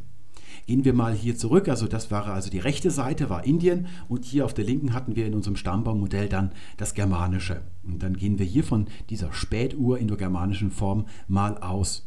Und jetzt lassen wir die Lautgesetze ihrer Arbeit tun. Ein behauchtes BH oder BH wird im Germanischen zu einem B, ein GH wird im Germanischen zu G und lange A's werden immer zu langem O im Germanischen, sodass wir dann folgende Form für Urgermanisch erhalten, Bogus. Und jetzt wissen wir, die Nominativendung fällt weg, ebenso der unbetonte Vokal, sodass wir dann im Althochdeutschen ein Bog haben müssten. Und wir haben vorhin gesehen, dass sich das lange O im Althochdeutschen immer zu Ur verwandelt. So haben wir also die althochdeutsche Form Burg. Und heute haben wir Bug. Genau wie bei Busen haben wir dann ein einfaches U, ein langes in einer offenen Silbe. Und dieses Bug, das ist jetzt erstmal nicht der Bug von einem Schiff, sondern das ist ein Ausdruck, den ihr wahrscheinlich auch noch nicht gehört habt. Ich hatte den vorhin auch nicht gehört. Und zwar für das Schulterstück von einem Rind zum Beispiel oder von einem Pferd. Also da hat auch noch dieser Bezug Arm spielt eine Rolle. Es ist eben auch wie da im Altindischen der harte Teil des Arms, aber diesmal ist es eben so das Schulterstück eben darum herum. So dass es also jetzt, nachdem wir herausgefunden haben, dass der Bursen ja eigentlich die Vorderseite ist und ziemlich weit runterreicht, äh, das eben nicht so ist, dass man wie Stefanovic daraus schließen kann, dass es also der Bereich zwischen den beiden Schultern ist. Und wenn es das wäre, würde das also das, was der Herr Busch behauptet hat, dass es das Dekolleté ist, dann eher nachweisen, als dass es das widerlegen würde. Das ist ja auch nochmal der Spaß an der Sache. Im Altenglischen haben wir gesehen, da wird nicht ein UO draus, sondern da bleibt dieses lange O, das wäre also Altenglisch. Und da entwickelt sich dann heute Bow daraus, hat auch noch die ähnliche Bedeutung wie dieses Bug. Und das deutsche Buch, ja, da fragt man sich, also es wird als zwei Einträge noch in etymologischen Wörterbüchern aufgeführt, dass also der Bug eines Schiffes, da weiß man nicht genau, wie das damit zusammenhängt, aber das habe ich rausbekommen. Also habe ich eine Vermutung jedenfalls, was da als Grundlage dienen konnte. Zunächst einmal, das hier, da kann nicht der Schiffsbug bedeuten im Englischen. Da hat man dann folgende Variante, die dann aber aus dem Nordischen entlehnt worden ist. Das können wir nochmal schnell dazu tun. Im Nordischen, da fällt dieses, diese Nominativendung nicht weg. Das ist auch im Isländischen so. Da hätten wir also hier im Altisländischen Bogr und heute im Neuisländischen schreibt man immer noch das U dazu. Also viele isländische Substantive enden auf URs, habt ihr vielleicht schon mal gesehen irgendwo. Da hätten wir dann also diese Fassung und da erklärt sich dann auch, wie dieses Bo rauskommt. Das sehen wir dann im Dänischen, haben wir diese Form und wissen wir, woher das englische Bo kommt, das dann den Schiffsbug bezeichnet. Das hier ist eine Entlehnung ins Englische. Zu guter Letzt noch das Griechische, da gibt es das auch. Also es besteht überhaupt keine Not, da aufs Indische auszuweichen, so weit weg zu reisen. Da hätten wir dann also Pächys Und das bedeutet ja etwas Ähnliches. Also das kann also der Knöchel eines Fußes sein. Da gibt es einen konkreten Beleg, wo ein geschwollener Knöchel gemeint ist. Aber sonst ist es auch im Handgelenk. Also diese harten Bereiche, diese knubbeligen und nicht schwabligen Bereiche des Arms, die sind damit gemeint. Und dieses griechische Wort gibt uns in einer speziellen Anwendung einen Hinweis darauf, wie sich der Bug als Schiffsbug aus diesem Bug, aus dem Schulterstück eines Tiers vor allem, entwickelt haben könnte. Der Beleg stammt aus der Odyssee von Homer und da finden wir eine Stelle, wo Odysseus mal wieder seinen Bogen spannt und schießt. Und hier oben sehen wir nur, was das normale Wort im Griechischen für Bogen ist. Ja, das ist Toxon. So nachlässig spannte den großen Bogen. Odysseus wird das übersetzt. Diese Stelle hier spannte Odysseus also den Bogen. Und hier unten, zehn Verse weiter, haben wir diesen, da ist, glaube ich, der Pfeil mit gemeint, wenn ich die Stelle richtig in Erinnerung habe, fasste er, und zwar mit dem Griffe. Da sehen wir dieses Pechys, das sehen wir hier in einer Beugungsform. Da fasste er also den Pfeil mit dem Griffe seines Bogens. Und der Griff des Bogens, der ist ja die Mitte. Na, also wenn wir uns die beiden Flügel des Bogens wie die ausgestreckten Arme eines Menschen vorstellen, dann ist in der Mitte wäre dann der Bogen. Sowas finden wir auch in anderen Belegen, wo es um die Lyra geht. Ihr wisst, wie eine Lyra aussieht. Also wie so eine Harfe bei dem Baden von Asterix und Obelix. Das sieht auch, das ist eine Lyra, die der da immer in der Hand hat. Und die hat ja auch wie ein Pfeil und Bogen so zwei Flügel und in der Mitte vereinigen die sich. Und eigentlich bedeutet dieses Wort Arm, dass es diese beiden Flügel sind, aber es kann dann eben auch für das Zentrum, wo diese beiden Flügel zusammenlaufen, gebraucht werden. Und so können wir auch dieses Wort Bug als Bug eines Schiffes interpretieren, dass das ursprünglich also da, wo die beiden Arme entspringen, also die eine Flanke und die andere Flanke, wo die zusammenlaufen, dass es eben genau dieses Konstruktionsprinzip ist. Stefanovic behauptet ja, dass dieses Wort verwendet worden ist für Bußen, also die Lage zwischen den beiden Armen bedeutet. Und das entspricht ja in etwa dem Denken, das wir hier dem Bug zugrunde legen oder gerade bei dem Griff des Bogens. Aber das Problem ist, dass ich weiß nicht, woher der das hat und was er da tatsächlich wissentlich gemacht hat. Also der Eindruck von mir ist, dass er das alles nicht versteht, was es damit auf sich hat, dass er das irgendwo nur rausgeschrieben hat. Aber wenn das so ist, sehen wir, dass dieses Wort ja tatsächlich ins Germanische übertragen worden ist, weitergeführt worden ist. Es lautet dort Bogus. Und wenn der Busen also damit zu tun hat, dann muss es von Bogus abgeleitet sein. Es kann also nicht dieses Wort selbst sein, es bedeutet ja Burg, ja, das unterstellt er. Also das ist immer das Problem, wenn man nur so Wurzeln angibt, hinwirft. Ja, es geht ja um die Gesamtkonstruktion. Es handelt sich ja, wie beim letzten Mal schon erwähnt, um tatsächliche Geschichte, eben der Sprache. Es muss sich also wirklich irgendwie ereignet haben. Und deswegen muss man auch eine volle Wortform angeben können. Ja, wenn ich immer nur die Hälfte des Wortes angebe, dann kann ich natürlich alle Schwierigkeiten verdecken. Aber hier sehen wir, dass dieses Wort ja tatsächlich existiert im Deutschen. Es bedeutet etwas anderes. Eben nicht Busen. Und jetzt müsste man sich erklären, wie man von urgermanisch Bogus, und zwar von diesem U-Stamm, nur der ist ins Deutsche dann weiter, ins Germanische weiter übertragen worden, wie man davon zu Bosmas im Westgermanischen kommt.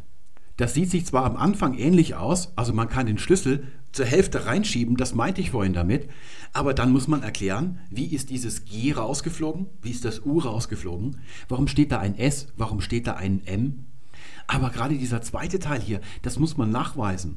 Das kann man nicht nur mit einzelnen Ad-Hoc-Behauptungen tun, sondern da muss man Schemata aufstellen, also Beweise bringen, dass das auch in anderen Fällen auch nach diesem Schema gelaufen ist. Sonst kann man die Sache vergessen. Und wir kennen diese Wortbildungsmöglichkeiten im Germanischen inzwischen schon so gut, dass wir sagen können, wir können uns nicht vorstellen, wie das passiert sein soll. Das, das wäre also eine Wortbildung, die ja allen Lautgesetzen und Wortbildungsmöglichkeiten, die wir kennen, widersprechen könnte. Also da muss man noch ein Alien mit dazu nehmen in diese Theorie als kosmologische Konstante, damit man das irgendwie äh, dazu bringen kann. Und nur das Bo am Anfang, das bedeutet überhaupt nichts. Also kann ich euch noch 200 andere Wörter sagen, die mit Bo beginnen. Es kann also nicht die Weiterentwicklung von Bagus sein, im Ur, Späturindogermanischen, weil dieses Wort tatsächlich existiert im Althochdeutschen und im Germanischen. Es ist dort Bug, es hat eine andere Bedeutung. Es müsste dann also eine Ableitung davon sein. Ja, und dazu sagt das etymologische Wörterbuch des Althochdeutschen, das ist eine der beiden Verweise im kluge Eintrag, eine zweite ziemlich weit verbreitete Erklärung aus germanisch Boxma zu Althochdeutsch Burg, Bug, Schulter, ist aus semantischen Gründen abzulehnen. Also grundsätzlich haben wir gesehen, dass es auch die Mitte bezeichnen kann, wie beim Schiffsbug vielleicht, dass man also die beiden Arme und dann eben da, wo sich die Arme berühren, dass man das also da weiterentwickelt hätte. Aber das Problem ist, dass Burg ja hauptsächlich gerade die Schulterstücke von Rindern oder Pferden bezeichnet. Busen hat aber nur der Mensch. Das passt also doch vorne und hinten nicht. Das ist nicht plausibel letztendlich, wenn man sich das mit den wirklichen Detailbedeutungen dieser Wörter nochmal ausmalt im Detail alles, dann wird man sehen, dass das semantisch sehr, sehr problematisch ist, obwohl es natürlich auf den ersten Blick nicht aussieht. Und dann würde es auch, wenn es möglich wäre, ja eher für das sprechen, was der Herr Busch annimmt. Nicht? Dass es eben hier oben das zwischen den Schultern bedeuten würde, da wo das Dekolleté anfängt. Das ist ja das Schlüsselbein und darunter ist die flache Ebene. Ja, das wäre dann also ein Schuss in die falsche Richtung gewesen. Aber neben diesen semantischen Gründen nehme ich natürlich auch formale an. Die werden hier gar nicht groß ausgebreitet. Wir haben ja hier Folgendes. Das sieht zwar hier schön professionell aus, wenn das da so dasteht, aber da stecken ganz, ganz viele unüberwindliche, ja, lautliche und wortbilderische Hürden darin. Und die erkennt man als Laie jetzt nicht. Aber das ist hier alles andere als plausibel von der Form her, dass sich das dann zu Bursen im Althochdeutschen entwickelt. Deswegen kann man das hier schon mal komplett zur Seite räumen. Das kann nicht die Herkunft vom Busen sein. Die andere Etymologie ist indogermanisch boi. Das heißt also allgemeinsprachlich und fachsprachlich in, im Deutschen indogermanisch und nicht europäisch. Boi, ja. Das soll also aufblasen und schwellen bedeuten. Das Problem ist, dass äh, von dieser Wurzel oder mit dieser Wurzel in Verbindung gebracht werden nur eine Reihe von Substantiven, vor allem im Germanischen, aber auch hier und da in anderen indogermanischen Sprachen. Und das sind nur Substantive. Das heißt, es gibt keine belegte Verbalform, die tatsächlich aufblasen, schwellen bedeutet, sodass wir es hier mit einem Zirkelbeweis zu tun haben. Einerseits sollen diese Substantive, deren Existenz selber mit Boy, mit einem fiktiven oder angenommenen Boy erklärt werden soll, sollen diese Substantive dann wiederum Boy belegen. Also das funktioniert nicht, sodass also schon die Existenz von Boy ja in Zweifel gezogen werden kann. In älteren Abhandlungen findet man dann auch noch, dass es mit Beuch H2, also mit einem weiteren Laut hinten dran, noch zusammengemischt wird und das ist dann das Wort, wo im Deutschen ich bin rauskommt oder auch bauen. Das ist also ein Wort für sein. Ob das ursprünglich aufblasen und schwellen bedeutet haben sollte, da gibt es keine Hinweise, selbst in den allerältesten Belegen dazu nicht. Nur im Griechischen entwickelt sich daraus dann Phyo, ich wachse, ja, ihr so kennt. Äh, Phytologie zum Beispiel, da sind also Pflanzen mit gemeint. Ja, das ist also das Einzige, sonst haben wir wirklich nur Substantive, sodass schon die Existenz der Wurzel selber in Frage gestellt ist. Und er sagt, das Wort Beule hätte also denselben Ursprung wie der Busen. Gehen wir mal für einen Moment davon aus, dass es dieses Boy tatsächlich gegeben hätte. Dann bilden sich daraus Wörter, die man mit diesem Wort erklärt. Das eine ist zum Beispiel Bausch. Wenn ihr den Kluge zu Hause habt, schlagt ihn ruhig mal auf und schlagt Bausch auf und lest euch durch, was da steht. Das ist also ein Wort, das damit erklärt werden sollte. Es gibt da sehr viele Wörter im Deutschen, die mit Bau heute anfangen, in der heutigen Lautung, die man damit dann also irgendwie in Verbindung bringen kann. Kluge selbst macht das nicht, aber das ist allgemein, ja, kommt vor, dass man das gemacht hat. Dieses Bau im Neuhochdeutschen entwickelt sich durch die neuhochdeutsche Diphthongierung aus mittelhochdeutschem Bu, also da heißt es noch Busch.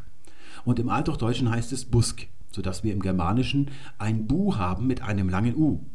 Und auch bei der Beule ist das so. Hier haben wir ein J in der Bildung drin, im Germanischen, sodass wir hier dann also Umlautvarianten haben. Es meldet sich im Mittelhochdeutschen belegt Biule raus. Die althochdeutsche Form ist unsicher, wie man die genau ansetzen soll.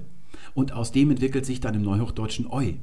Wir sehen, es geht alles dann, wenn, schon auf ein langes U hier zurück. Das Problem ist aber, dass wir hier im Westgermanischen, das ist also auch noch urgermanisch, dass wir hier ein O haben, ein langes. Und das ist nicht dasselbe. Da fängt es schon mal an. Abgesehen davon, dass wir hier wieder den Rest des Wortes haben, den wir uns nicht erklären können. Sodass wir hier also, das wird also unterstellt, dass das das gleiche wäre. Aber das ist völlig unerhört, dass wir hier so ein langes Bo haben. Das können wir uns einfach nicht erklären. Kluge selbst nimmt übrigens nicht an, dass es so eine urindogermanische Wurzel Beu gegeben hat, sondern er geht davon aus, dass dieses Bu eigentlich auf eine Lautbildung zurückgeht. So wie man so sagt, so Puh, wenn man viel gegessen hat und der Magen, der ist oder der Bauch, der ist ganz rund. So eine Lautbildung. Aber da gibt sich dann irgendwie auch die Frage, Wann hat diese Lautbildung stattgefunden? Wann war es Lautbildung? Und wann ist daraus eine Grundlage für eine Wortbildung geworden? Wir sehen ja, dass dann hier ganz richtige Wörter davon abgeleitet worden sind. Und diese hier, die kennen wir. Da müssen wir dann uns also raussuchen, wie die Beule mit dem Busen zusammenhängen kann. Warum ist hier ein L drin und hier ist ein S drin? Also das müsste man alles erklären. Da kann man eben sehen, dass man den Schlüssel nicht mal ganz reinschieben kann. Von umdrehen kann keine Rede sein. Und hier nochmal die ausführliche Begründung aus dem etymologischen Wörterbuch des Althochdeutschen, auf die Kluge verweist, wo er sich selber kurz hält und keine Begründung angibt, wird hier nochmal ausdrücklich ausgeräumt, dass diese Bedeutungen oder Herkünfte irgendwie möglich sind. Die aufgrund dieser Wörter anzusetzende westgermanische Form Bosma kennen wir, hat keine außergermanischen Entsprechungen und keine sichere Etymologie. Die in vielen etymologischen Wörterbüchern zu findende Herleitung von der indogermanischen Wurzel boy, da haben wir sie aufblasen, schwellen, ist nur dann möglich, wenn man Monophthongierung, also aus zwei Lauten EU wird dann also ein langes O, eines indogermanischen Langdiphthongs OU annimmt. Ja, dafür gibt es eben, was keinesfalls sicher ist. Ja, also ich halte es fast sogar für unmöglich. Weder indogermanisch O noch U ergibt germanisch O. Das sind eben die Lautgesetze und die gelten immer. Das ist etwas, was wir wissen. Und wenn das mit den Lautgesetzen nicht vereinbar ist, dann ist es wahrscheinlich falsch. Das ist also die Schlussfolgerung, die wir daraus ziehen können. Und hier unten sehen wir nochmal ausdrücklich erwähnt, die germanischen Rekonstruktionen Busmon, das sind also alles diese Bildungsmöglichkeiten, die man da ausprobiert hat, sind natürlich falsch und Busma auch. Darauf würde man hereinfallen, wenn man im Pokorny, das Wörterbuch des Indoeuropäischen heißt das, glaube ich, das ist ein uralter Schinken und da darf man wirklich nur reinschauen, wenn man viel Ahnung von Indogermanistik hat. Als Laie sollte man da nicht reinschauen. Also findet sich vieles, was heute längst aufgegeben worden ist. Und jetzt möchte ich euch nochmal eine tolle Sache zeigen, was ich rausgefunden habe. Ihr wisst ja, am Ende finde ich immer irgendwas raus. Hier seht ihr ein Wort, da habe ich also das Spielchen gespielt, das der Herr Stefanovic spielt, habe mich auch mal dem Altindischen zugewendet und habe dort eine Form, ein Wort Beda gefunden. Das bedeutet Spalt. Wird gerne im Dual, in der Zweizahl gebraucht, die es im Vedischen noch gibt. Und dann bedeutet es die weibliche Scham. Könnt ihr euch bildlich vorstellen, wie das zu verstehen ist? Also sind die beiden Schamlippen und die bilden dann den Spalt in der Mitte, deswegen die Dualform.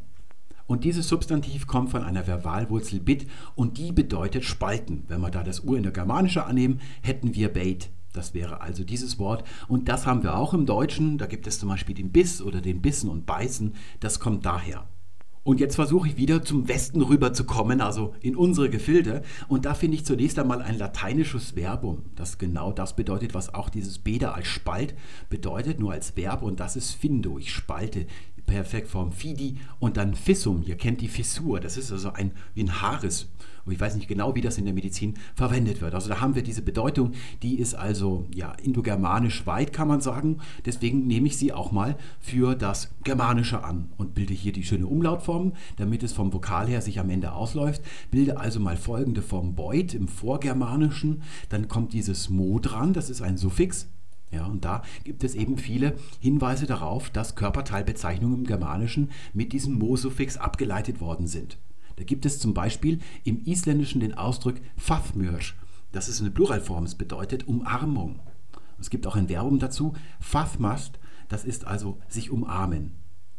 Und es gibt auch im Altniederdeutschen, das kommt also jetzt ins Deutsche hinein, Fathmos, das ist also genau dasselbe, und im Deutschen haben wir den Ausdruck Faden, althochdeutsch Fadern.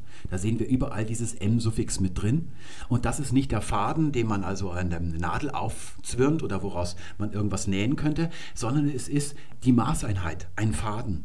Und es bezeichnet die Länge, die man erreicht, wenn man beide Arme ausstreckt. Das hat also mit Armen hier zu tun. Und dann gibt es aber noch mehr von diesen M-Körperbezeichnungen, nämlich zum Beispiel den Arm, Vollmer, das ist die Handfläche. Barm hatten wir vorher, das ist der Schoß. Und dann auch noch der Atem, Atum. Ja. Wir sehen, dass die alle einen kurzen Vokal haben, das ist kein Zufall. Nur der Atem, der hat den A, das lange A, aber schon aus urindogermanischer Zeit. Also das brauchen wir nicht erklären. Ja, da haben wir also jetzt lauter M-Wörter. Das wäre dann also unsere Vorlage. Hier habe ich jetzt noch ein D, aber ich brauche ja am Ende ein S, wenn ich zu westgermanisch Bosma kommen möchte. Das D muss also verschwinden und da muss noch ein S rein und da bin ich eigentlich schon fast fertig. Und da gibt es eben viele Schemata, die uns nahelegen, dass dieses D, wenn da hier so ein Suffix drankommt, dass sich das zu S verwandelt. Ich gebe euch ein Beispiel. Wir haben im Deutschen heute ein Wort Brosame.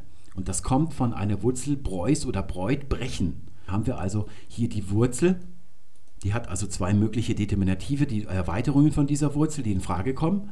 Und daraus kann ich ableiten Brut, Smon und daraus entwickelt sich der Brosame. Sehen wir, dass das T schwindet und das S bleibt erhalten und dann habe ich eigentlich fast schon auch hier ein Vokal eingefügt, genau das gleiche Schema, das ich brauche für Bosmas, für den Busen. Den könnte ich also hier, brauche ich nur noch die Nominativendung hinten dranhängen, dann bin ich eigentlich schon fertig sodass ich behaupte, dass es tatsächlich so ist, wie der Herr Busch sagt, dass es den Spalt bezeichnet ursprünglich, weil es von einer Wurzel kommt, die Spalten bedeutet. Das wäre also meine Etymologie. Findet ihr das überzeugend? Was haltet ihr davon? Jetzt müssen wir Folgendes machen. Das ist also ein Propädeutikum, in Wissenschaftsbetrug kann man sagen. Gehen wir mal rückwärts, was ich gesagt habe. Als allerletztes habe ich gesagt, ist das überzeugend für euch? Ja, das ist überzeugend. Also ihr habt ja keine andere Möglichkeit. Ich habe das genau gezeigt, wie das an Schemata sich entwickelt haben könnte. Aber es kommt überhaupt nicht darauf an, ob es überzeugend ist, sondern ob es wirklich so gewesen ist, ob ich das an Lautgleichungen und Bildungsschemata nachweisen kann. Das ist also schon mal eine Manipulation, wenn ich euch frage am Ende, ist das überzeugend? Jetzt gehen wir noch einen Schritt zurück. Was habe ich davor gesagt? Ich habe wahnsinnig viel über dieses M-Suffix geredet und habe das an wirklich guten Beispielen euch gezeigt. Die sind unstrittig. Und wenn einer, wenn ihr so einen Aufsatz lest zum Beispiel, wo so eine Argumentation vorgebracht wird, dann werdet ihr finden bei solchen Stellen, wo ganz viele Belege und Parallelismen gebracht werden, da braucht ihr nicht drauf zu achten. Da habe ich also extra viel Zeit mit verschwendet und euch zugeschwallt. Und ihr müsst darauf achten, worüber habe ich nichts gesagt oder wenig gesagt. Worüber bin ich schnell hinweggegangen. Also wenn ich jetzt hier den Ablaut bilde, E zu O, dann habe ich hier dieses OI. Und ich habe nicht erklärt, was mit diesem i passiert. Also wo verschwindet das hin? Und wieso wird das O hier lang? Das ist ja hier lang. Das habe ich nicht erwähnt.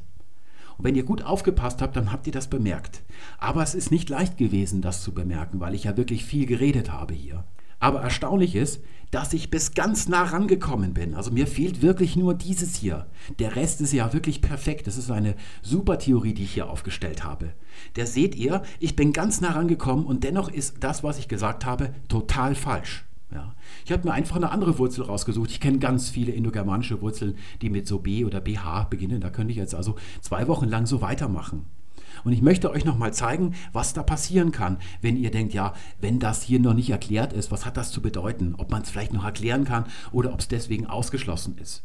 Es ist deswegen eigentlich ausgeschlossen. Ich zeige euch das noch an einem Beispiel, das wir schon mal gehabt haben in der Folge über Gründonnerstag. Die Folge wird übrigens wieder aktuell. Der Gründonnerstag, der steht uns wieder bevor. Da haben wir im Lateinischen Deus und im Griechischen Theos. Ich habe es jetzt rechtsbündig gesetzt. Da seht ihr, haben wir us und hier haben wir os. Das ist jeweils im Griechischen und im Lateinischen die Nominativendung von Substantiven der O-Deklination. Das stimmt also überein. Dann haben wir hier ein E, das übereinstimmt. Und ganz vorne haben wir Dentallaute. Hier ein D und da ein TH. Aber ihr kennt ja auch aus deutschen Dialekten. Gerade haben wir gesehen, im Süddeutschen hat man P gesagt und im mehr Mitteldeutschen hat man B gesagt. Also solche Unterschiede, die findet man in einer Sprache und gerade zwischen zwei Sprachen wie Latein und dann Griechisch. Und dann kommt hinzu, dass diese beiden Wörter völlig die gleiche Bedeutung haben. Sie bedeuten ja Gott. Nur dieses kleine Detail, dass das ein stimmhafter dentaler Verschlusslaut ist und das ist ein stimmloser und dazu behauchter, dieser winzige Unterschied, der stimmt nicht überein. Und da ist man eben gewillt, drüber hinwegzugehen. Tatsächlich ist es aber so, dass diese beiden Wörter überhaupt nicht miteinander verwandt sind. Ja, die sehen ganz zufällig so aus gleich. Sie sind nicht miteinander verwandt und das können wir beweisen an Lautgleichungen weil hier ein urindogermanischer Laut steht, der sich im Lateinischen zu D entwickelt und im Griechischen zu TH. Und wo wir im griechischen TH finden, finden wir ganz viele Tausende von Gleichungen, wo dann im Lateinischen aber ein F steht und kein D. Zum Beispiel die Thymusdrüse, also Thymos kennt ihr, wird dann im Lateinischen zu Fumus, der Rauch. Und was hier oben dem entspricht, wäre dann im Griechischen ein Z, also das wäre mit Zeus zu vergleichen und nicht mit Theos, ein anderes Wort. Oder noch ein krasseres Beispiel lateinisch habere. Ihr kennt habemus papam. Das bedeutet nicht wir sind Papst, sondern wir haben einen Papst. Habere bedeutet haben. Und dann haben wir im Deutschen haben. Ja, und diese Wörter sehen sich wirklich sehr ähnlich. Es ist sogar so, dass es ein langes E ist, das ist also E-Konjugation und das hier ist im Deutschen, im Althochdeutschen auch E-Konjugation, das heißt haben im Althochdeutschen noch. Und dennoch sind diese beiden Wörter überhaupt nicht miteinander verwandt. Es ist reiner Zufall, dass die identisch aussehen und auch noch die gleiche Bedeutung haben. Deswegen Vorsicht, wenn ihr sowas hier seht, mit Wurzel, mit Bindestrich. Wir haben hier oben ein konkretes Wort und hier haben wir nur eine Wurzel mit Bindestrich. Wo der Anfang so irgendwie ähnlich klingt, der Rest klingt schon nicht mehr so ähnlich und wie es da hinten weitergeht, das ist also dann ungewiss. Und wenn man sowas sieht, muss man ganz, ganz, ganz vorsichtig sein. Denn einer, der mit Wahrscheinlichkeit etwas weiß oder ziemlich sicher etwas annimmt, der ist dann auch in der Lage, die komplette Form anzugeben, sich also festzulegen und auch nachzuweisen, jeden einzelnen Laut oder jede einzelne Bildung, die hier drin steckt, dann eben genau zu belegen, woher die kommt und wie die noch an anderen Beispielen irgendwie nachzuvollziehen ist oder zu beweisen ist.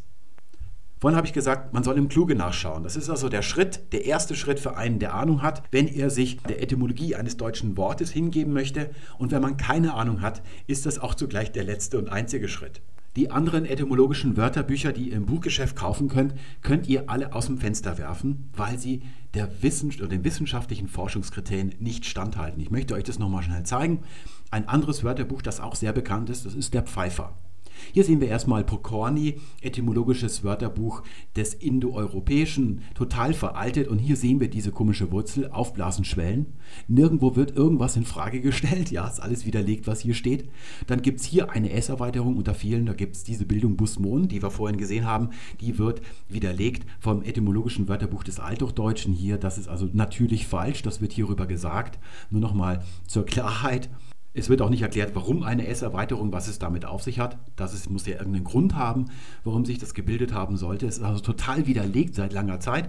Und wenn wir uns jetzt mal anschauen, was das etymologische Wörterbuch von Pfeiffer, das kommt ursprünglich aus der DDR. Das ist also der DDR, in der DDR das Standard-etymologische Wörterbuch gewesen, ist dann weitergeführt worden. Akademieverlag heißt das, glaube ich. Und es gibt eine Taschenbuchausgabe vom DTV-Verlag. Und da heißt es dann Busen, weibliche Brust, Althochdeutsch, dann kommen diese ganzen Formen wieder. Und dann heißt es, das Wort schließt sich mit dem maskuline konkreter bildenden Suffix germanisch ma an die S-Erweiterung der Wurzel boy, aufblasen, schwellen an. Ja, ist genau das, was vorhin als abwegig und natürlich falsch beurteilt wurde. Das steht hier jetzt immer noch drin drin in der aktuellen Ausgabe bei Pfeiffer. Dieses Buch, das könnt ihr aus dem Fenster werfen. Das dürft ihr nicht gebrauchen. Ich gehe davon aus, dass das generell alles so unwissenschaftlich ist, dass hier einfach irgendwas übernommen wird, was total in Frage gestellt ist oder widerlegt worden ist schon längst. Da seht ihr also, warum ihr den Kluge benutzen müsst, wenn ihr Etymologie betreiben wollt und nicht irgendein anderes Quatschwörterbuch. Hier noch einmal der Eintrag von Kluge. Da hatten wir gerade schon das etymologische Wörterbuch des Althochdeutschen mehrmals und haben wir gesehen, auch da wird eben das in Abrede gestellt, dass es von diesen Wurzeln herkommen könnte. Da oben haben wir noch den Herrn Röhrig, das ist ein Märchenforscher gewesen. Was wir also hier finden, das könnt ihr euch in einer Kleinstadtbibliothek euch anschauen. Dieses Buch gibt es überall. Da findet man also nichts zur Etymologie, sondern nur so gewisse Wortgebrauche. Das könnt ihr euch auch aus dem Grimm-Wörterbuch rausholen. Und hier haben wir dann noch das etymologische Wörterbuch des Niederländischen aus dem Jahre 2003. Dort wird dann nochmal eine weitere Wurzel, also da versucht jeder sein Glück, ins Spiel gebracht. Und zwar die Wurzel best mit hinten einem S dran, die auch Schwellen bedeuten soll. Diese Etymologie findet man als kurze Anmerkung bei dem Buch von Rike über die Körperteile, wo wir die, uns die Belege rausgeholt haben. Das ist auch alles nicht stichhaltig. Da kann ich schon formal beweisen, dass das nicht sein kann. Und es heißt hier grundsätzlich Herkunft unsicher. Ich lese mal das Niederländische vor und übersetze es gleich für diejenigen von euch, die Niederländisch können. Ich kann das nämlich nicht so gut. Könnt ihr, falls ich mich da fair übersetze, könnt ihr mich korrigieren per E-Mail. Die durch das ja wahrscheinlich niederländische etymologische Wörterbuch veranstaltete oder angenommene Zusammenhang mit der Wurzel urindogermanisch bes schwellen stieß auf eine ganze Anzahl von Einwänden, darunter semantische, also die kommen auch noch dazu. Die dabei verglichene Form oder angenommene Form Sanskrit Bahasti, ja es bläst, ist nicht äh, belegt. Also das kommt nochmal hinzu. Da haben wir also hier wahrscheinlich wieder das Wörterbuch des Indo-Iranischen von Mayhöfer. Und dann heißt es weiter, darüber hinaus ist die Bedeutung von Sanskrit Bahmas Teil vom Unterleib unsicher. Also das wird auch schon hier in Abrede gestellt. Generell alle dann haben wir hier auch Pfeifer, den haben wir gerade gelesen, geht von einer Wurzel, die Schwellen bedeutet, aus, und zwar urindogermanisch Boy, das ist unsere Wurzel, die der Herr Stefanovic angebracht hat. Aber hierbei lässt sich nicht urgermanisch lang-o erklären. Also das ist also hier genau der Einwand, den ich auch schon gebracht habe. Alle, die sich näher mit diesen Etymologien befasst haben, sagen, dass das hier nicht in Frage kommt. Und jetzt geht es noch ein bisschen weiter. Es kommt noch was, was für uns schön ist, dass wir das nochmal darauf stoßen, was der Herr Busch ursprünglich ja behauptet hat, mit diesem Spalt zwischen den beiden Brüsten. Zunächst mal, in Anbetracht der ja, Bedeutung ist auch ein möglich ein Substratwort, lässt sich auch möglicherweise an ein Substratwort denken. Das steht hier. Also, dass es gar nicht auf was Indogermanisches zurückgeht, sondern eine indogermanische, indigene Sprache von Menschen, die hier schon als Ackerbauern gelebt haben. Dass es daher kommt, komme ich gleich nochmal drauf zu sprechen. Die Frage kann aufgeworfen werden, ob Bosem, also ich weiß nicht genau, wie man es im Niederländischen korrekt ausspricht, also das ist das niederländische Wort für Busen heute, so ist das also im Niederländischen gelandet, ob das primär die Schwellung, also die Wölbung der Brust, also jede einzelne der beiden Brüste bezeichnet. Da haben wir schon gesehen an den althochdeutschen Belegen, dass das auf keinen Fall so ist. Also, dass da jede einzelne Schwellung oder Wölbung, die die Brust bei der Frau hat, dass es damit bezeichnet worden ist. Genau das wird damit nicht bezeichnet, sondern immer durch Brust. Oder aber, und jetzt kommt's, oder aber den Raum zwischen den beiden Brüsten. Also den Hohlraum, so also hier ein anderes Wörterbuch, so wie im lateinischen Sinus. Aha, also dieser Spalt zwischen den beiden Brüsten, dass das also Busen bedeuten soll, das kommt ursprünglich aus dem Lateinischen. Und daher kenne ich es auch. Das hat mir mein Lateinlehrer verkauft, als ich, was weiß ich, in der neunten Klasse oder so gewesen bin. Der hat mir das auch erzählt, dass Sinus also nicht den Busen selbst bezeichnen würde, sondern den Raum zwischen den Brüsten. Und da haben wir ja gerade gesehen, dass die eigentlichen Brüste Mama oder dann die Brustwarze Mamilla oder Papilla heißt, ähm, ja was auch immer Sinus bedeutet. Den Begriff Sinus kennt er ja aus dem Mathematikunterricht. Das ist also eine Kurve in der Trigonometrie vor allem. Also das ist der Sinus und der hat seinen Namen ja durch viele Umwege. Da könnt ihr mal bei Wikipedia den Eintrag zu Sinus lesen bekommen in der Mathematik. Das ist also eine Reihe von Missverständnissen, wie das dann also dazu gekommen ist. Aber der Sinus bedeutet auch den Bogen. Und da habe ich mich auch mit der Etymologie befasst, weil ich wissen wollte, ob es vielleicht daher kommt und dann nur eine Übertragung so von humanistisch gebildeten auf, die, auf das deutsche Wort Busen sein könnte. Aber tatsächlich ist es so, auch die Herkunft von Sinus, und da gibt es ein Verbum dazu, Sinuo, ich krümme, biege, die ist auch völlig ungewiss. Ich weiß, dass mir mein Lateinlehrer ganz viele Geschichten erzählt hat. Das ist auch so üblich unter Altphilologen, dass die viele Geschichten auf der Pfanne haben. Und die meisten von denen sind irgendwelche Hoaxe. Also die entpuppen sich bei, wenn man es nachprüft, irgendwie als unwahr. Und ich glaube, dass es auch hier so ist. Wenn man sich also die Etymologie anschaut, da gibt es überhaupt keine Hinweise darauf, dass Sinus nur einen einzigen Bogen bezeichnen sollte. Darauf hebt das Ganze also ab. Und aus den Belegen selber kann man es auch nicht unbedingt sehen. Also es gibt so Belege, dass das Wort gebraucht wird für die schlängelnde Bewegung einer Schlange. Das sieht ja dann ähnlich aus wie das hier, wie die Sinuskurve. Es wird also auch für den Meerbusen, das ist also im Deutschen eine Übertragung aus dem Lateinisch, also der Sinus maritimus, das ist dort entstanden und dann aufs Deutsche übertragen worden, der Meerbusen Busen. Also wenn wir das hier oben als Wasser annehmen und das hier unten, das nehmen wir an als Land, dann hätten wir hier also den Meerbusen. Wie in Libyen die große Sirte. Das ist also ein sehr großer Meerbusen. Aber wir finden auch Belege im Lateinischen, dass eben diese Halbinsel, also diese Wölbung ins Meer hinein auch als Sinus bezeichnet werden kann. Wahrscheinlich geht diese ganze Geschichte darauf zurück, dass es eine Krümmung bedeutet, dieses Sinus. Und dass man sagt, bei der Brust einer Frau haben wir ja hier die erste Brust links, wenn wir sie von oben aus dem ersten Stock anschauen. Hier hätten wir also den Spalt dazwischen, den der Herr Busch meint, und hier haben wir die zweite Brust. Und wenn man jetzt davon ausgeht, dass es eine Krümmung bedeutet, aber das muss man sich auch schon so ein bisschen konstruieren, dann könnte man eben davon ausgehen, dass es nur eine Schwingung und dann hier die in der Mitte bedeutet. Das Wort wird zum Beispiel auch gebraucht bei Männern, wenn die sich die Toga umlegen. Die wird ja dann so geflochten um den Körper herum. Und da hat man dann so eine Querstrebe quer über die Brust. Und da, die hat man auch häufig benutzt, um da irgendwelche Münzen zu transportieren drin. Also als Tasche hatte man ja noch keine Taschen angenäht an der Toga. Das wäre ja auch unwürdig gewesen. Da wird das dann auch als Sinus verwendet. Also es wäre dann ein Schwung quer über die Brust von dieser Toga.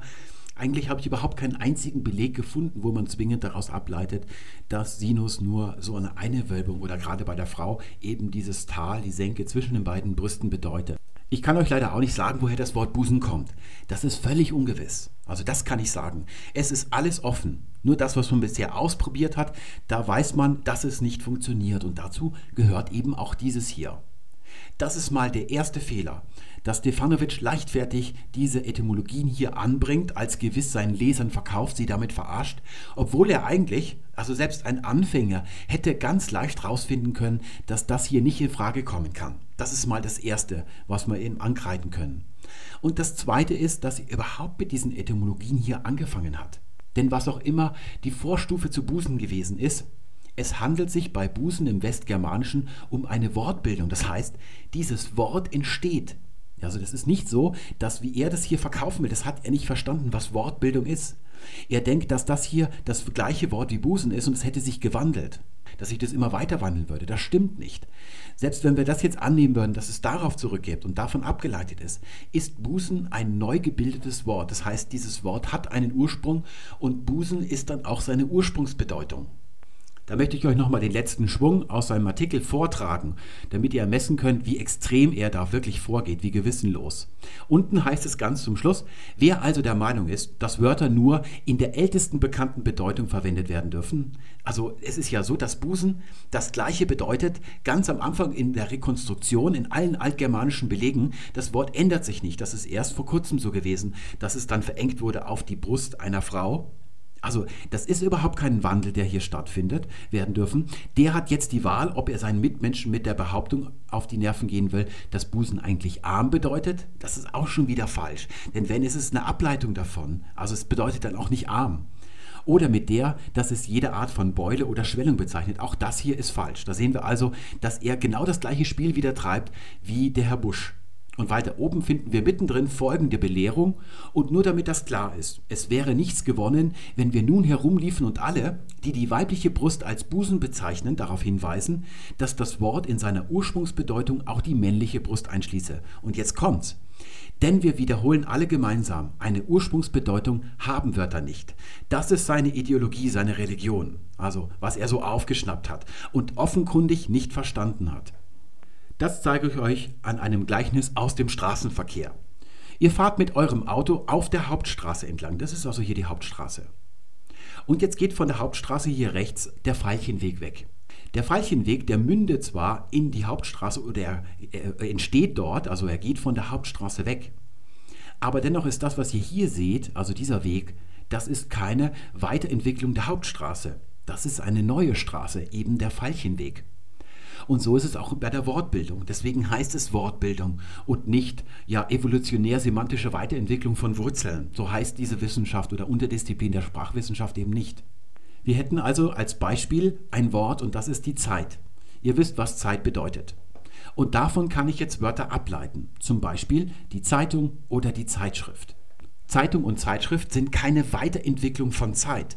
Das Wort Zeit existiert ja weiter, hat ein eigenes Leben weiter bis in unsere Zeit sondern Zeitung und Zeitschrift haben natürlich einen Ursprung, nämlich jenen Moment, wo diese Ableitungen gebildet worden sind. Hier entstehen neue Wörter. Und Zeitung und Zeitschrift, die Bedeutung dieser beiden Wörter, das ist die Urbedeutung dieser Wörter. Natürlich haben Wörter eine Urbedeutung und sie haben auch einen Ursprung. Stefanovic hat jetzt folgendes Gleichnis. Er sagt, man könne ja auch rumgehen und den Leuten sagen, Bußen bedeutet eigentlich Arm oder Schwellung. Es wäre in etwa so, als wenn ich rumgehe und zu den Leuten sage, Zeitung bedeutet nicht Zeitung, sondern es bedeutet in Wirklichkeit Zeit. Also über diese Wortbildung hinausgehen. Aber das hat ja der Herr Busch gar nicht gemacht. Er hat sich ja nur auf das Wort Busen bezogen und gesagt, dass Busen als Wortbildung von da ab zuerst den Spalt als Bedeutung hatte und später jetzt ausgeweitet worden ist. Also er ist über diese Wortbildungsgrenze auf das andere Wort gar nicht hinausgegangen. Das ist also schon immer lustig zu sehen, wie Stefanovic die aller einfachsten Sachen durcheinander bringt und da den Unterschied nicht erkennt. Es ist also da ein völliger Quatsch und das muss man doch sofort erkennen, dass man gar nicht in diese Etymologie einsteigen braucht. Wir sehen, dass das Wort Buschma oder dann in den belegten Formen im Altenglischen und Althochdeutschen, dass es dann eben Busen ist und da hat sich nichts verändert. Also was hier passiert, das ist ja dann ein Sprung auf ein anderes Wort, das die Ableitungsbasis ist. Und so ähnlich wie bei Zeitung, man nennt das dann äh, idiomatisiert. Ne? Also Zeitung, das ist also, oder Zeitschrift, nehmen wir mal Zeitschrift, das ist nicht das Schreiben der Zeit, das ist dann eben idiomatisiert. Dagegen hätten wir zum Beispiel Schöngeist, das ist nicht idiomatisiert, das nennt man dann motiviert. Ja, da weiß man, Schön und Geist ist halt der Schöngeist. Aber bei Busen müssen wir es auf jeden Fall auch annehmen, dass es so idiomatisiert ist wie hier. Denn Bo und dann hinten auch das Ma, das sind ja Sachen, die sonst nirgendwo im Germanischen irgendwie vorhanden sind. Also das kommt hier wirklich aus dem Nichts, das ist vom Himmel gefallen. Sodass es auch ausgeschlossen ist, dass da irgendein so Ur- oder Westgermane gesagt hat, Frau Müller, Sie haben aber zwei wunderschöne Buchschwellungen. Das ist also unmöglich. Bin also jedes Mal, wenn ich was von Stefanovic lese, erstaunt, dass er wirklich die einfachsten Sachen durcheinander bringt. Das hier wäre also die eine Möglichkeit, dass wir irgendwas Urindogermanisches hätten und davon ist dann ein neues Wort abgeleitet worden, der Busen. Und was auch immer das vorher gewesen ist, das hatte nicht die Bedeutung Busen. Das hat nur diese Bildung bekommen. So wie die Zeitung die Bedeutung Zeitung bekommen hat, obwohl es von Zeit abgeleitet ist und auch die Zeitschrift. Das ist die eine Möglichkeit.